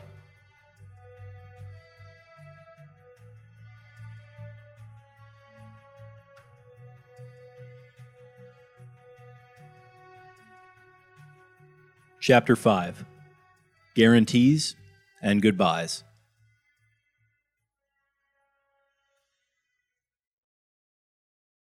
The stage had been set. The Orange Bowl in Miami, Florida is where the game would take place between the New York Jets and Baltimore Colts, in what was now widely being referred to as Super Bowl III. The young, upstart AFL squad and their ragtag but talented quarterback would face off against an NFL institution in the Colts, and the matchup, from many different standpoints, couldn't have been more perfect. You know, it was a, was a huge game, obviously, because a New York team was involved in it, and the Jets really had the look and sheen of a you know a modern operation. You know, they seemed like they were something totally different than the stodgy NFL. Like the look of their uniforms were brighter, you know, more exciting. And uh, Namath was, you know, he just he was uh, maybe one of the best athletes, if not the greatest pure athlete that ever came into the NFL. That gets forgotten today, and people, you know, are, are statistics obsessed now since the Oakland A's, you know, Moneyball type of thing. But but in reality, Namath was an incredibly great athlete. He came into football damaged goods with you know bad knees when he get, got there from Alabama, but he was he was an incredibly good player, and the people in the NFL knew it. You know, like I, I in my research, I found Paul Brown and Lombardi both praising Namath before he had ever played anybody in the NFL. You know, like he, they looked at him. You know, they were asking, "What was he? Is he good enough to play in the NFL?" Oh yeah, they said he's. You know, I uh, I think Paul Brown was saying he's the best quarterback in football. You know, is he good enough to play in the NFL? He's the best quarterback in pro football. Namath really was proving to be one of a kind in that regard, and the run up to Super Bowl III was a weight unlike anyone had seen in the prior two installations of the game, or probably any sports championship game up to that point for that matter. In the opening weeks of January 1969, much of the football world and its press had descended upon Miami for the game, something we're used to these days, but was becoming a relatively new phenomenon in the world of sports at the time. A decade earlier, in 1958, the world watched a dramatic football championship game unfold before their eyes on their TV sets for the first time. Now they tuned into their sets in the lead up to the game to hear speculation on it, and to see Joe Namath's handsome face, which was a much more important aspect of the entire deal to much of America. The Jets' star quarterback had a wide reaching appeal that was alluring to younger audiences, women, and other people who otherwise wouldn't have much interest in football for whatever reason. But it wasn't just a smile and wave kind of week for Joe Willie, who had plenty to say on all manner of things. He had grown up an admirer of the Colts, and particularly their quarterback, John Unitas, but that week he made it clear he wasn't especially impressed with Johnny U's understudy, the man who had just led the Colts to an NFL championship at quarterback. I think uh, Monica throws better than Morrall. Though brief, that's a pretty significant clip. In it, Joe Namath is holding court with some media members, telling them he believes Raiders quarterback Daryle Lamonica, quote, throws better than Colts quarterback Earl Morrall, who he'd be facing off with in the Super Bowl. The former perennial backup would be leading the Colts into battle that week, with the now healthy Unitas relegated to the bench. But Namath, not the least bit phased, went on to name several other AFL passers who he felt could show Morrall up in front of a swarm of media that ran with his comments like a bulldog with red meat. You know all the old heads in your life that dislike it when players celebrate after scoring or make a big play because they think it's disrespectful to the opponent and nothing like the players they grew up watching? Well, they're either lying or they missed Joe Namath's week leading up to the biggest game of his life in 1969. The comment about Morrall was just the tip of the iceberg. I think we got a heck of a shot of winning. We'll beat anybody in the world, and I think we're going to win next Sunday. I know we're going to win. I have that attitude. I feel that way, and it's not uh, overconfidence thing. It's football sense.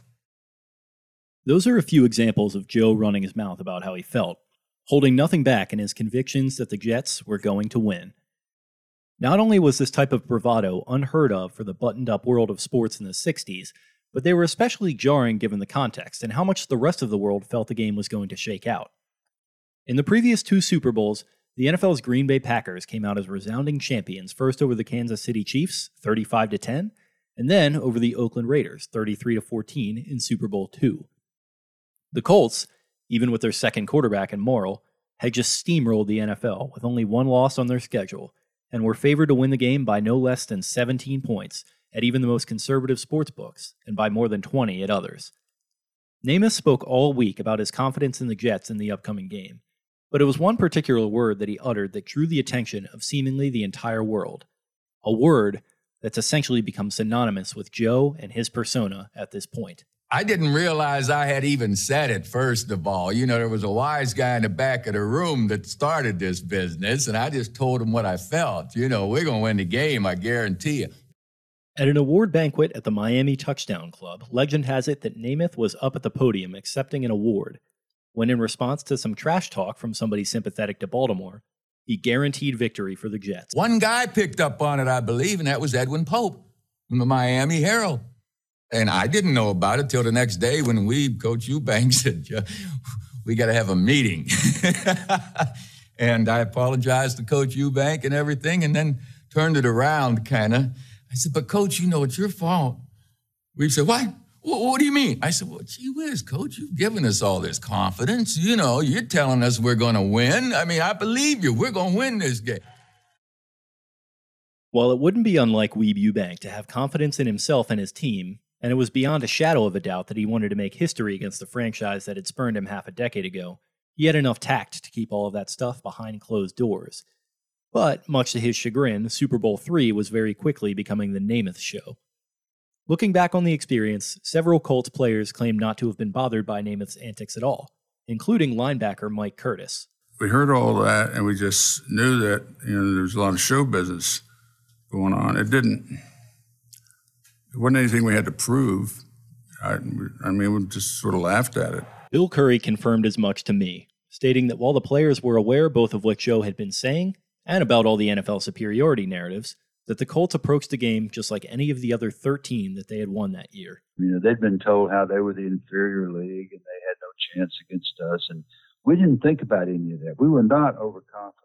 We, we played the same way all year. After the Miami Herald picked up Namath's guarantee comment and put the true nadir of everything he had been saying out for the world to hear, it became game on for America, if not for the all business Colts. Like Joe's old boss, Sonny Werblin, had always preached, sports were show business, and he was putting on a damn good show of confidence, with or without the respect of the bookmakers. That show carried on until finally, mercifully, the game kicked off on January 12th, 1969, in front of a sellout crowd of 75,000 people who packed out Miami's Orange Bowl to watch the spectacle take place once and for all. And they could have sold 150,000 tickets for this game Tickets have never been more scarce than they were here in Miami. Baltimore had been a football crazed town for over a decade by that point, and their fans showed up in droves to see their team, which many had dubbed possibly the greatest of all time, come and finish the job. Footage of the crowd shows one fan in particular who brought a pair of signs, one that read, Hail the Colts, and the other reading, Namath is a hippie, in Baltimore's iconic royal blue. A fan of the old guard franchises that helped bring the professional game onto the national stage, he had every right to be cocky. He presumably grew up watching the stoic, crew cut adorning Johnny Unitas and had a pretty good idea in his head about what a star quarterback was supposed to look like. Simple, quiet, imposing, unassuming. All things Unitas were, and Morrall was a good stand in for in that regard, and all the things that Joe Namath, for the most part at least, was not.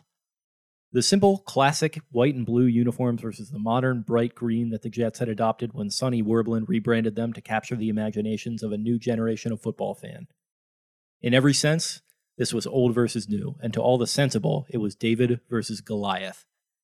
The prevailing belief was that New York was David in this case, but unlike the old parable, there would be no fate defying slingshot to save him against Baltimore's Goliath. A 17 point spread should say it all. But as John Madden used to say, all of a sudden, a game breaks out.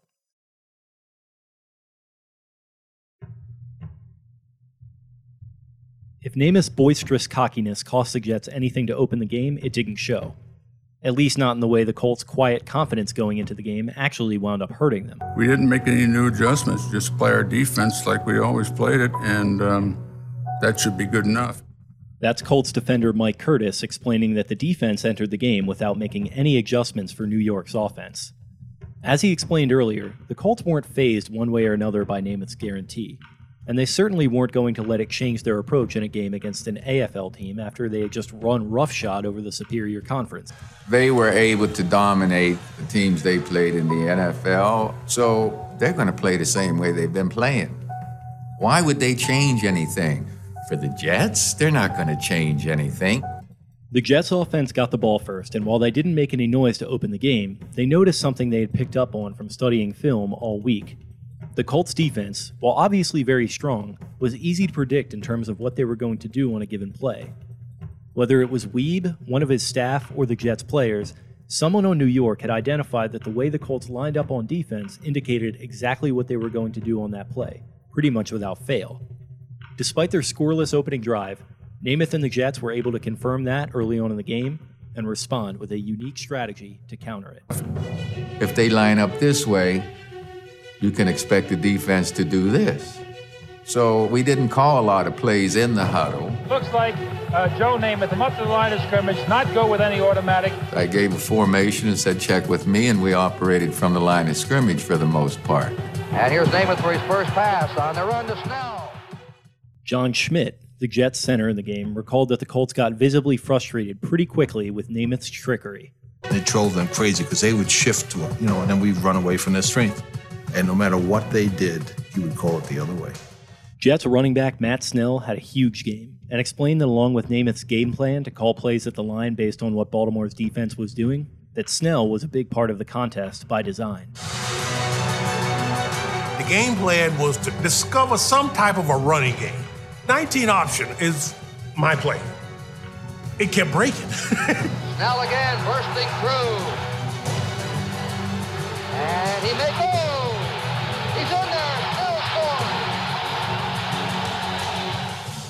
That touchdown by Snell came in the second quarter after a scoreless first.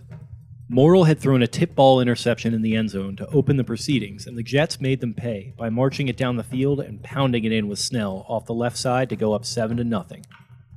Baltimore's defense was frustrated and raring to make a play, but more patient than you'd maybe expect from him. Namath was ready to make them pay for their aggression as well. If they're going to blitz, then we're going to throw. Here's the blitz on. He dumps it off to Mathis. We were doing a lot of blitzing but Namath had that quick release, and he'd get rid of the ball to the receiver and cut his route off. You're seeing Baltimore put the heavy blitz on Namath, and as soon as he reads that, he dumps the ball out to his back. Namath was cool back there, and he made it happen. He beat our blitz. And there it is again, Namath reading that all-out blitz. A great grab by Sauer. The second voice you heard there was Don Shula who after many years was happy to give Namath credit for his performance in Joe's A Football Life documentary, the source of much of this audio you're hearing. But in the heat of the moment and under pressure from Carroll Rosenbloom to finally bring home a title, you can probably picture his razor sharp jaw locked into a scowl on the sideline as the new kid on the block was dicing his supposed all time defense up, left and right. Despite the bad start, though, having missed a few field goals and driving within striking distance as the half was about to end, Baltimore had to feel good that after a fluky start, they were ready to get into the game.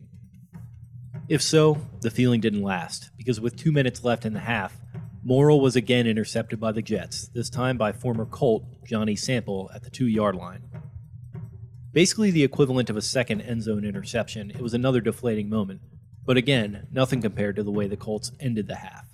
After getting the ball back from a New York punt, and with time expiring on the first half, they dialed up a flea flicker play, where running back Tom Matte ran off right before quickly pitching the ball back to Morrall.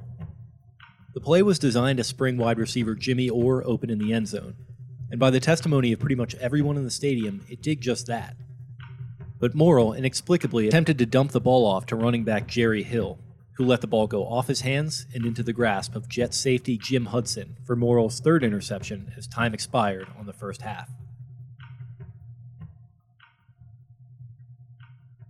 The post-game accounts of the play read like a verbal Zapruder film. Jimmy Orr stated that he was the primary receiver and that Morrall didn't see him, specifically stating that he was, quote, open from here to Tampa. Talking to the press after the game, Bill Curry corroborated that, stating, quote, I'm just a lineman, but I looked up and saw Jimmy open. I don't know what happened. One of the popular theories you'll find out there is that the play wasn't made because the Florida A&M band, which was set to play the halftime show, had already lined up behind the end zone, and that Earl had simply missed Orr in the shuffle. Whatever the case, the 17 point favorites trudged into the locker room down 7 0, but feeling like they had just squandered an opportunity to be up by a field goal at least. Their luck would not change in the second half.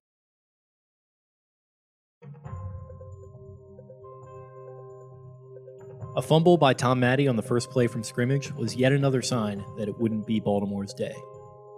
The Jets added two field goals to make it 13 0, but the only truly significant happening of the quarter was that Earl Morrall's 1968 Cinderella story officially came to a crushing end. The bullpen boy was sent back to the bench.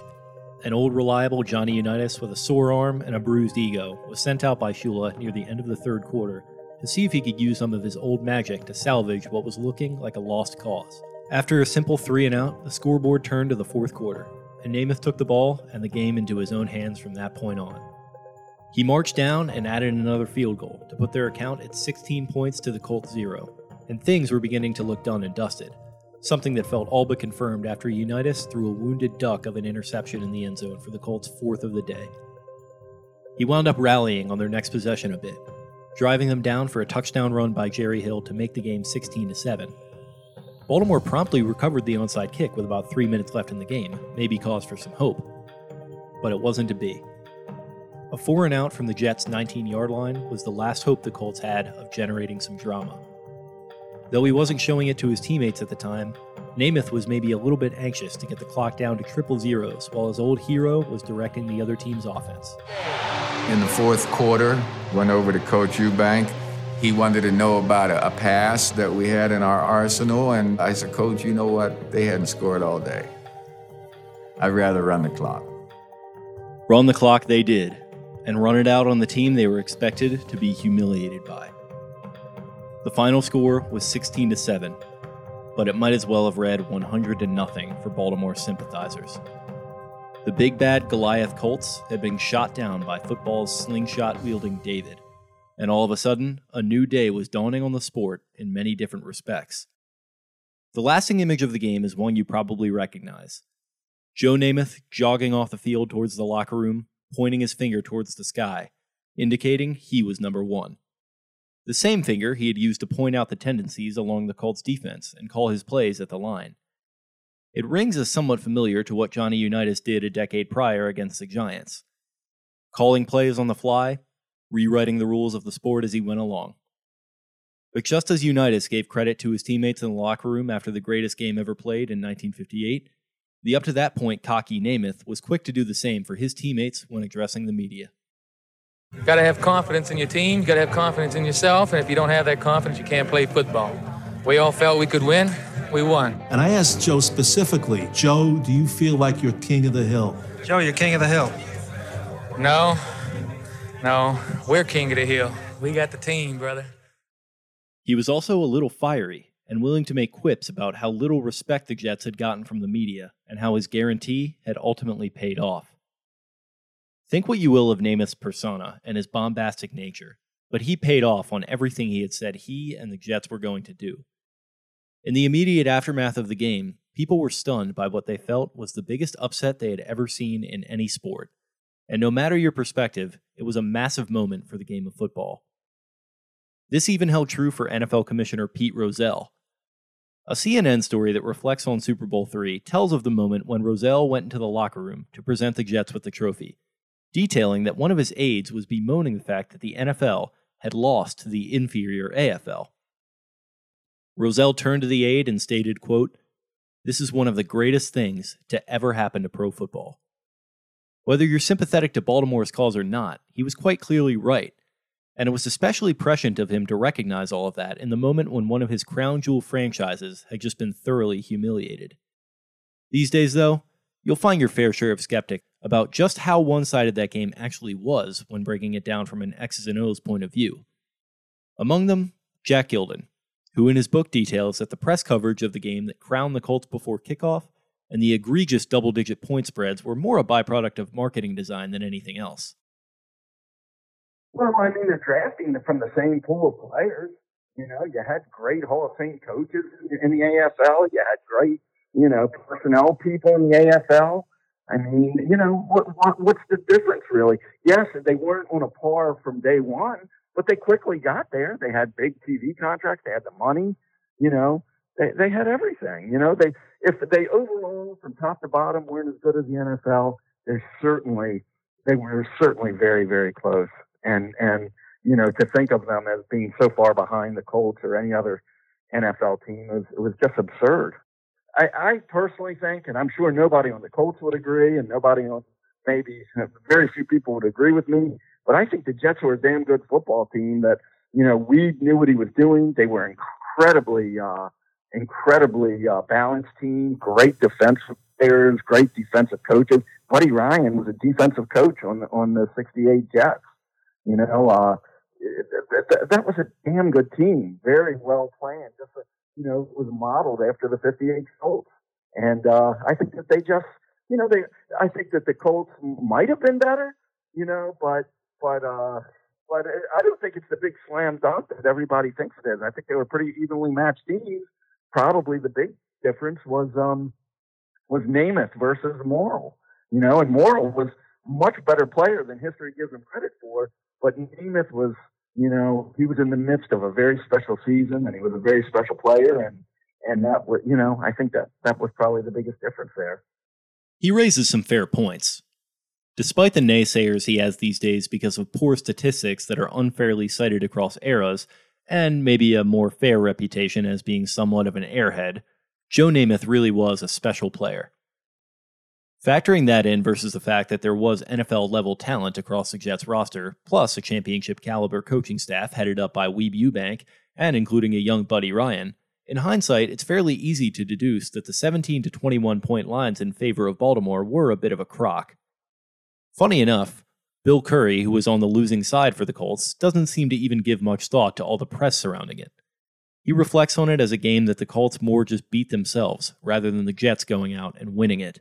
We turned the ball over and we missed field goals, and uh, we had so many opportunities to score in the first half. And every time we failed, every time we turned the ball over, the Jets became a better team, and that's what happens. Um, and and they won the game because they didn't turn it over because they uh, they really functioned well. Namath had a good game. Matt Snell had a good game, and uh, we couldn't get the ball back from him in the second half. And uh, so they earned the victory based on that. But Tom Matte, our running back, still holds the Super Bowl record for all the Super Bowls for yards per carry. He averaged 11 yards a carry in that game.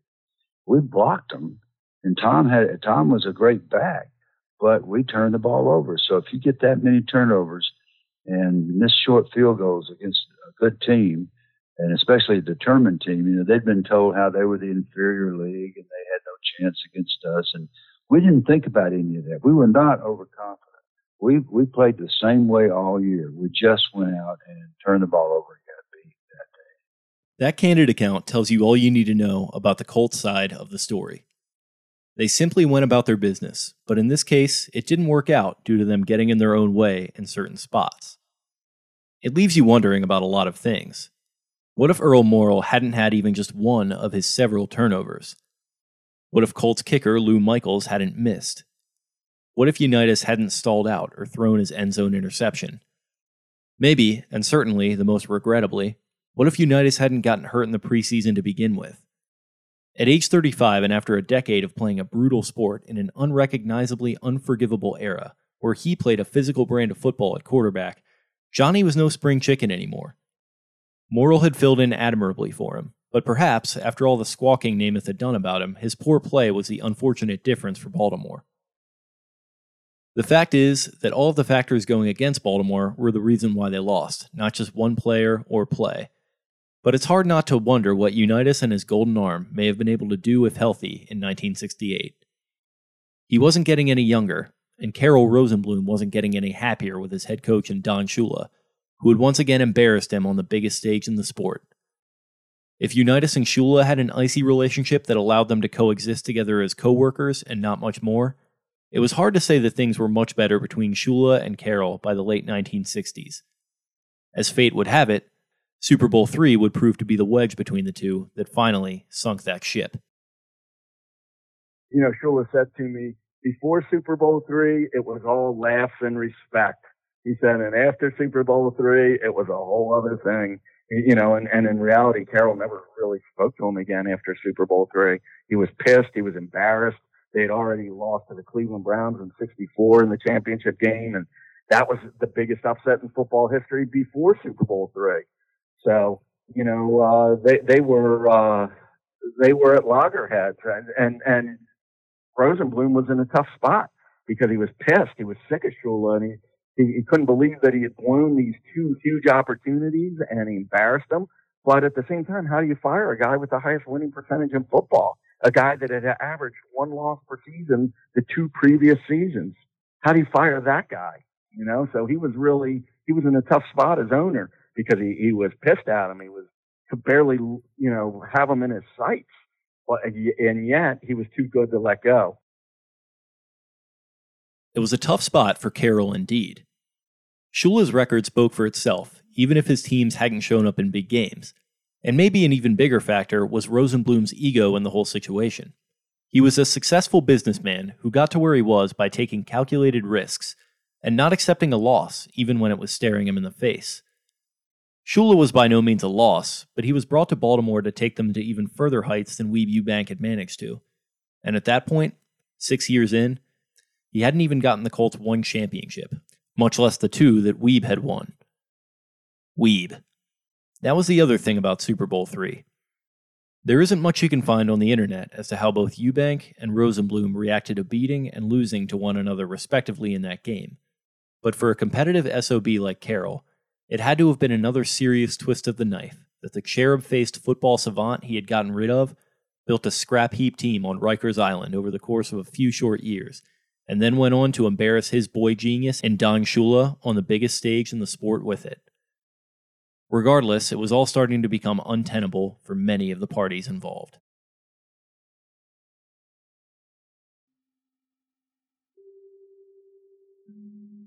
The next year, 1969 is a bit of a footnote in Colts history when looking it over. We won't be spending too much time on it other than to discuss the few important points, and important indeed they were. The first is that after a year on the bench and a failed effort at a comeback in the big game, Baltimore's favorite son, Johnny Unitas, returned to the lineup, starting 12 of 14 games for the Colts, while Earl Morrall settled into a backup role once again. Unitas threw for 2,342 yards, 12 touchdowns, and 20 interceptions. Not horrifically bad numbers for that era, but of course, not up to his standard. Effectively a rehabilitation year for the aging superstar, the Colts rode his performance to a winning record of 8, 5, and 1, which, while solid, wasn't enough for a postseason berth. Some attributed their up and down year to what was then a nascent idea the Super Bowl hangover. Whatever the case, Baltimore was on the outside looking in, and another year of Shula could be counted as squandered. For Shula, it was the year that his ironclad grip on both the roster and his image that he projected to his players began to slip once and for all. A 1970 Sports Illustrated article goes into detail of the psychological effects Super Bowl III had on the still young but now embattled coach. When we started losing, said defensive end Bubba Smith, Shula went crazy. He had this thing about Vince Lombardi. He wanted to be better than Lombardi, so he did a lot of screaming. This ran counter to a Colts culture that had been long established by Carroll Rosenbloom up to that point one of family, accountability, and above all, embracing the team above the individual. There were no individualists, Tom Matte later told Sports Illustrated in an article that goes on to detail team leaders helping to run the show and the entire team getting to know one another over a beer on Friday nights. Everybody lived here in town and made appearances for free. We were part of the community, recalls Matte. That was the tradition. It made us a team. Tight end John Mackey traces the loss, or at least part of the loss, of this tradition all directly back to the loss to the Jets. It started in the Super Bowl, he said. We panicked, and so did Shula. We couldn't do anything right. It carried over into the next season. He became more and more of a dictator. He started sending in most of the plays to John Unitas. To John Unitas. Unitas, Shula's old sparring partner, and now longtime coworker. The two had ostensibly gotten past their differences to the point that they could work together, but it didn't seem to go beyond that at all. In the world of football, or really any professional environment, that should be enough. But it wasn't for those two. Not enough to win the championships they should have together. What with all of Shula's crazy good coaching acumen and Unitas' exceptional talents and trademark toughness.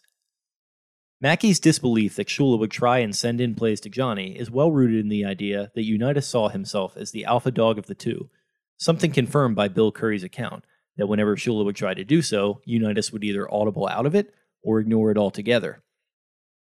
In a year where Shula was simultaneously losing his grip on the locker room whilst trying desperately to tighten it up further than it had ever been before, a strange dynamic came to be, where the once wonderkind coach was suddenly feeling like an old, out of touch, lame duck with one foot out the door. To miss the playoffs following a crushing Super Bowl loss wasn't going to help with that at all, and pretty soon, Rosenbloom was going to have to make a difficult decision about the future of the franchise. With the passing of that season, passed another year, and a new decade was officially rung in. On January 11, 1970, the Kansas City Chiefs, led by head coach Hank Stram and quarterback Len Dawson, defeated the Minnesota Vikings 23 7 to bag yet another title for an original AFL team over an NFL team that was once again favored, this time by 13 points. A function of the fact that many sports writers still believe Super Bowl III to be a fluke at the time. It certainly wasn't, and in that two year span, the AFL had more than proven itself as there to stay. Super Bowl III wasn't a fluke for Don Shula, though, who, even after a year removed from it, was still feeling the reverberations of the crushing loss. His relationship with Carroll Rosenbloom was essentially non existent, and his squabbles with Johnny Unitas had become the least of his worries as far as the quarterback was concerned. He was likely more worried about the fact that the aging superstar was finally starting to slow down. Despite all of this and all the uncertainty that was surrounding the future of the Baltimore Colts, Carroll Rosenbloom was ready to continue to move forward with Don Shula as the leader of his team. At least, that's what he would have had you believe after Shula made it clear through his own actions that he wasn't ready to do so. Four years earlier, in 1966, the AFL installed its first ever expansion franchise, the Miami Dolphins, under the ownership of attorney Joe Robbie, a tobacco lobbyist from Minnesota who was seeking a move into what was becoming a glitzy world of sports ownership. He got that chance with the Dolphins, an expansion AFL team personified with flashy colors in a cool city that represented where football organizations were going, not where they'd been. It sounded great on paper, but the realities quickly set in, and the Dolphins only won 15 games over the first four years of Robbie's tenure from 66 through 69. After the 1969 season, they moved on from head coach George Wilson and were in the market to replace him with a big name that would begin to bring some real gravitas to the young franchise. Perhaps sensing that not all was well in Baltimore, Joe Robbie made his move.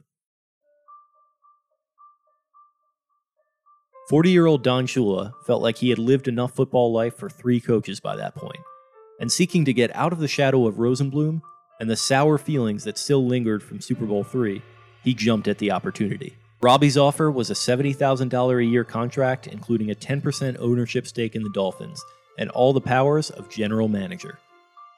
For Shula, all of that, plus the opportunity to trade hardscrabble Baltimore for a place like South Beach at the turn of a new decade and escape the toxic environment he was in, felt like a no brainer. Unfortunately for him, though, Carroll Rosenbloom wasn't going to let him go without a fight. Having finally settled on the fact that he wanted to see Shula stick around, Rosenbloom was incensed at the idea that Shula would skip out from under him and the Colts and make a run for greener pastures, with the word on the street being that Carroll was actually on vacation in the Far East when all of it went down. The rumors seemed to indicate Joe Robbie did that on purpose, as Carroll was notorious for his temper, and he wasn't shy about showing it to both Shula and Robbie, and the league at large in this case. He went to Pete Rozelle with cries of tampering, claiming that with Shula under contract and the Dolphins not seeking permission for an interview, that Baltimore had been done wrong. Save forcing Shula to stick around for the length of his contract, which wasn't a tenable option, there wasn't much on the table for Rozelle to do other than discipline Miami retroactively. Robbie fought back with the claim that Shula was making the move to seek out, quote, employee betterment, citing the general manager title and ownership stake as proof that would be the case, and maybe also an indicator that they weren't just the deal sweeteners Robbie had initially presented them as. Ultimately, Rozelle ruled in Rosenbloom's favor to about the only extent that he could. Guilty on the tampering charges that Rosenbloom had raised for not notifying the Colts or seeking permission to interview, Baltimore was awarded Miami's first round pick in 1971. A somewhat paltry prize for a tough situation, and not one that would make the Colts feel a lot better, as regardless, they were left out in the cold without a head coach. After all the dust was settled, Rosenbloom wasn't quick to forget. Several anecdotes from Jack Olsen's 1970 article from Sports Illustrated stand out in that regard. At the NFL owners' meetings in Honolulu last spring, Rosenbloom saw Shula hustling toward him with a smile and a ready hand. When Shula was a few feet away, Rosenbloom did an about face and presented the back of his $300 suit. Not long afterward, the two were accidentally juxtaposed in the men's room of a New York hotel. Hi, Carroll, said Shula with a broad smile.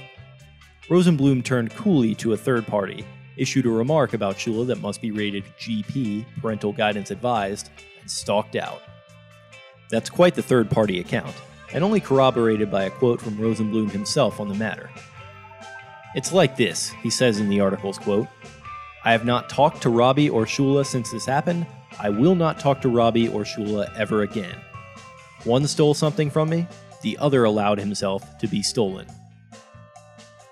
The article goes on to state a number of different stories of how Carroll played mind games with the Dolphins over the next year, including inviting a sports writer to a Colts Dolphins game who, for whatever reason, hadn't been granted access to a Dolphins contest earlier in the year, all on Baltimore's dime. It says a lot about Carroll Rosenbloom and how his dogged desire to succeed in everything both helped and hurt him at times throughout his life. So angered and affected he was by Shula's inability to win the big one, he considered cutting bait with him at many points throughout the years, to the point that Super Bowl III effectively ended their relationship. But on the flip side of it all, even when Shula decided he was going to leave on his own accord amidst all that, Carroll still couldn't let he or Joe Robbie have the upper hand. The contradiction, of course, is that Carroll's relentless drive is what made him tough to work for, at least when you weren't delivering for him. And in this case, it cost him his boy wonder Shula, who bolted for a better situation after it all wore him down to the bone. But Shula isn't without blame either. That same article goes on to detail Shula's approach to training his players in the 1970 season, and it sounds brutal, just as he was in Baltimore, like John Mackey and Bubba Smith attested to. And in the end, he appeared to have lost his collision of wills with Johnny Unitas, though it's fair to wonder looking back if either one of them really wound up as true winners from the ordeal. Their relationship began on rocky footing on the Colts training grounds two decades prior, when Unitas and Raymond Berry embarrassed him in practice, and their issues were crystallized, not over the course of one game or season, but by the fact that they weren't able to truly capitalize on all their combined promise and win a championship together in the 60s. If Weeb Ewbank was the kind ranch hand to Johnny Unitas' studly bucking bronco that got the best out of him, Shula simply proved to be another thoroughbred that didn't know how to get through to his own kind. Unitas later said of Shula, Don made a lot of enemies among the players. He was a good coach, always a good coach, but the way he handled some players left a lot of bad taste around here. I never let him bother me. I told him if he didn't like my job, put the other fellow in. But I guess a player who's uptight all the time, probably he couldn't get his job done. The two were a combined tip of the spear, forged by Carroll Rosenbloom to do amazing things together. But unfortunately, egos and many other factors got in the way. To Shula's own credit, he's very candid, or at least became so later in life, about the fact that the Super Bowl III loss wound up being the deciding factor in his choice to leave Charm City. When you look back on your life and the directions it takes and the decisions that are made, it's amazing how things unfold, he said. After Super Bowl III, my relationship with Rosenbloom was not very pleasant. I love Baltimore, the people, the fans, and everything that Colts football stood for. But Rosenbloom's New York buddies never let him forget the Super Bowl, and he never let me forget it. If we had won that game and continued to win, I certainly wouldn't have gone. I'd still be in Baltimore eating crab cakes. Jack Gilden, one of the great Shula historians out there, seems to think that he'd have stuck around with a few different breaks as well. There's no doubt about it. First of all, he loved Baltimore, and and secondly, he fit it like a like a glove. I mean, his personality, he was, you know, he was so similar to Unitas in that way. He was very much a blue collar guy from the, you know, from the Rust Belt. And, uh, the, the Baltimore fans loved Shula. Shula loved Baltimore. His dog was named Colt, you know, at the time that he left for Miami.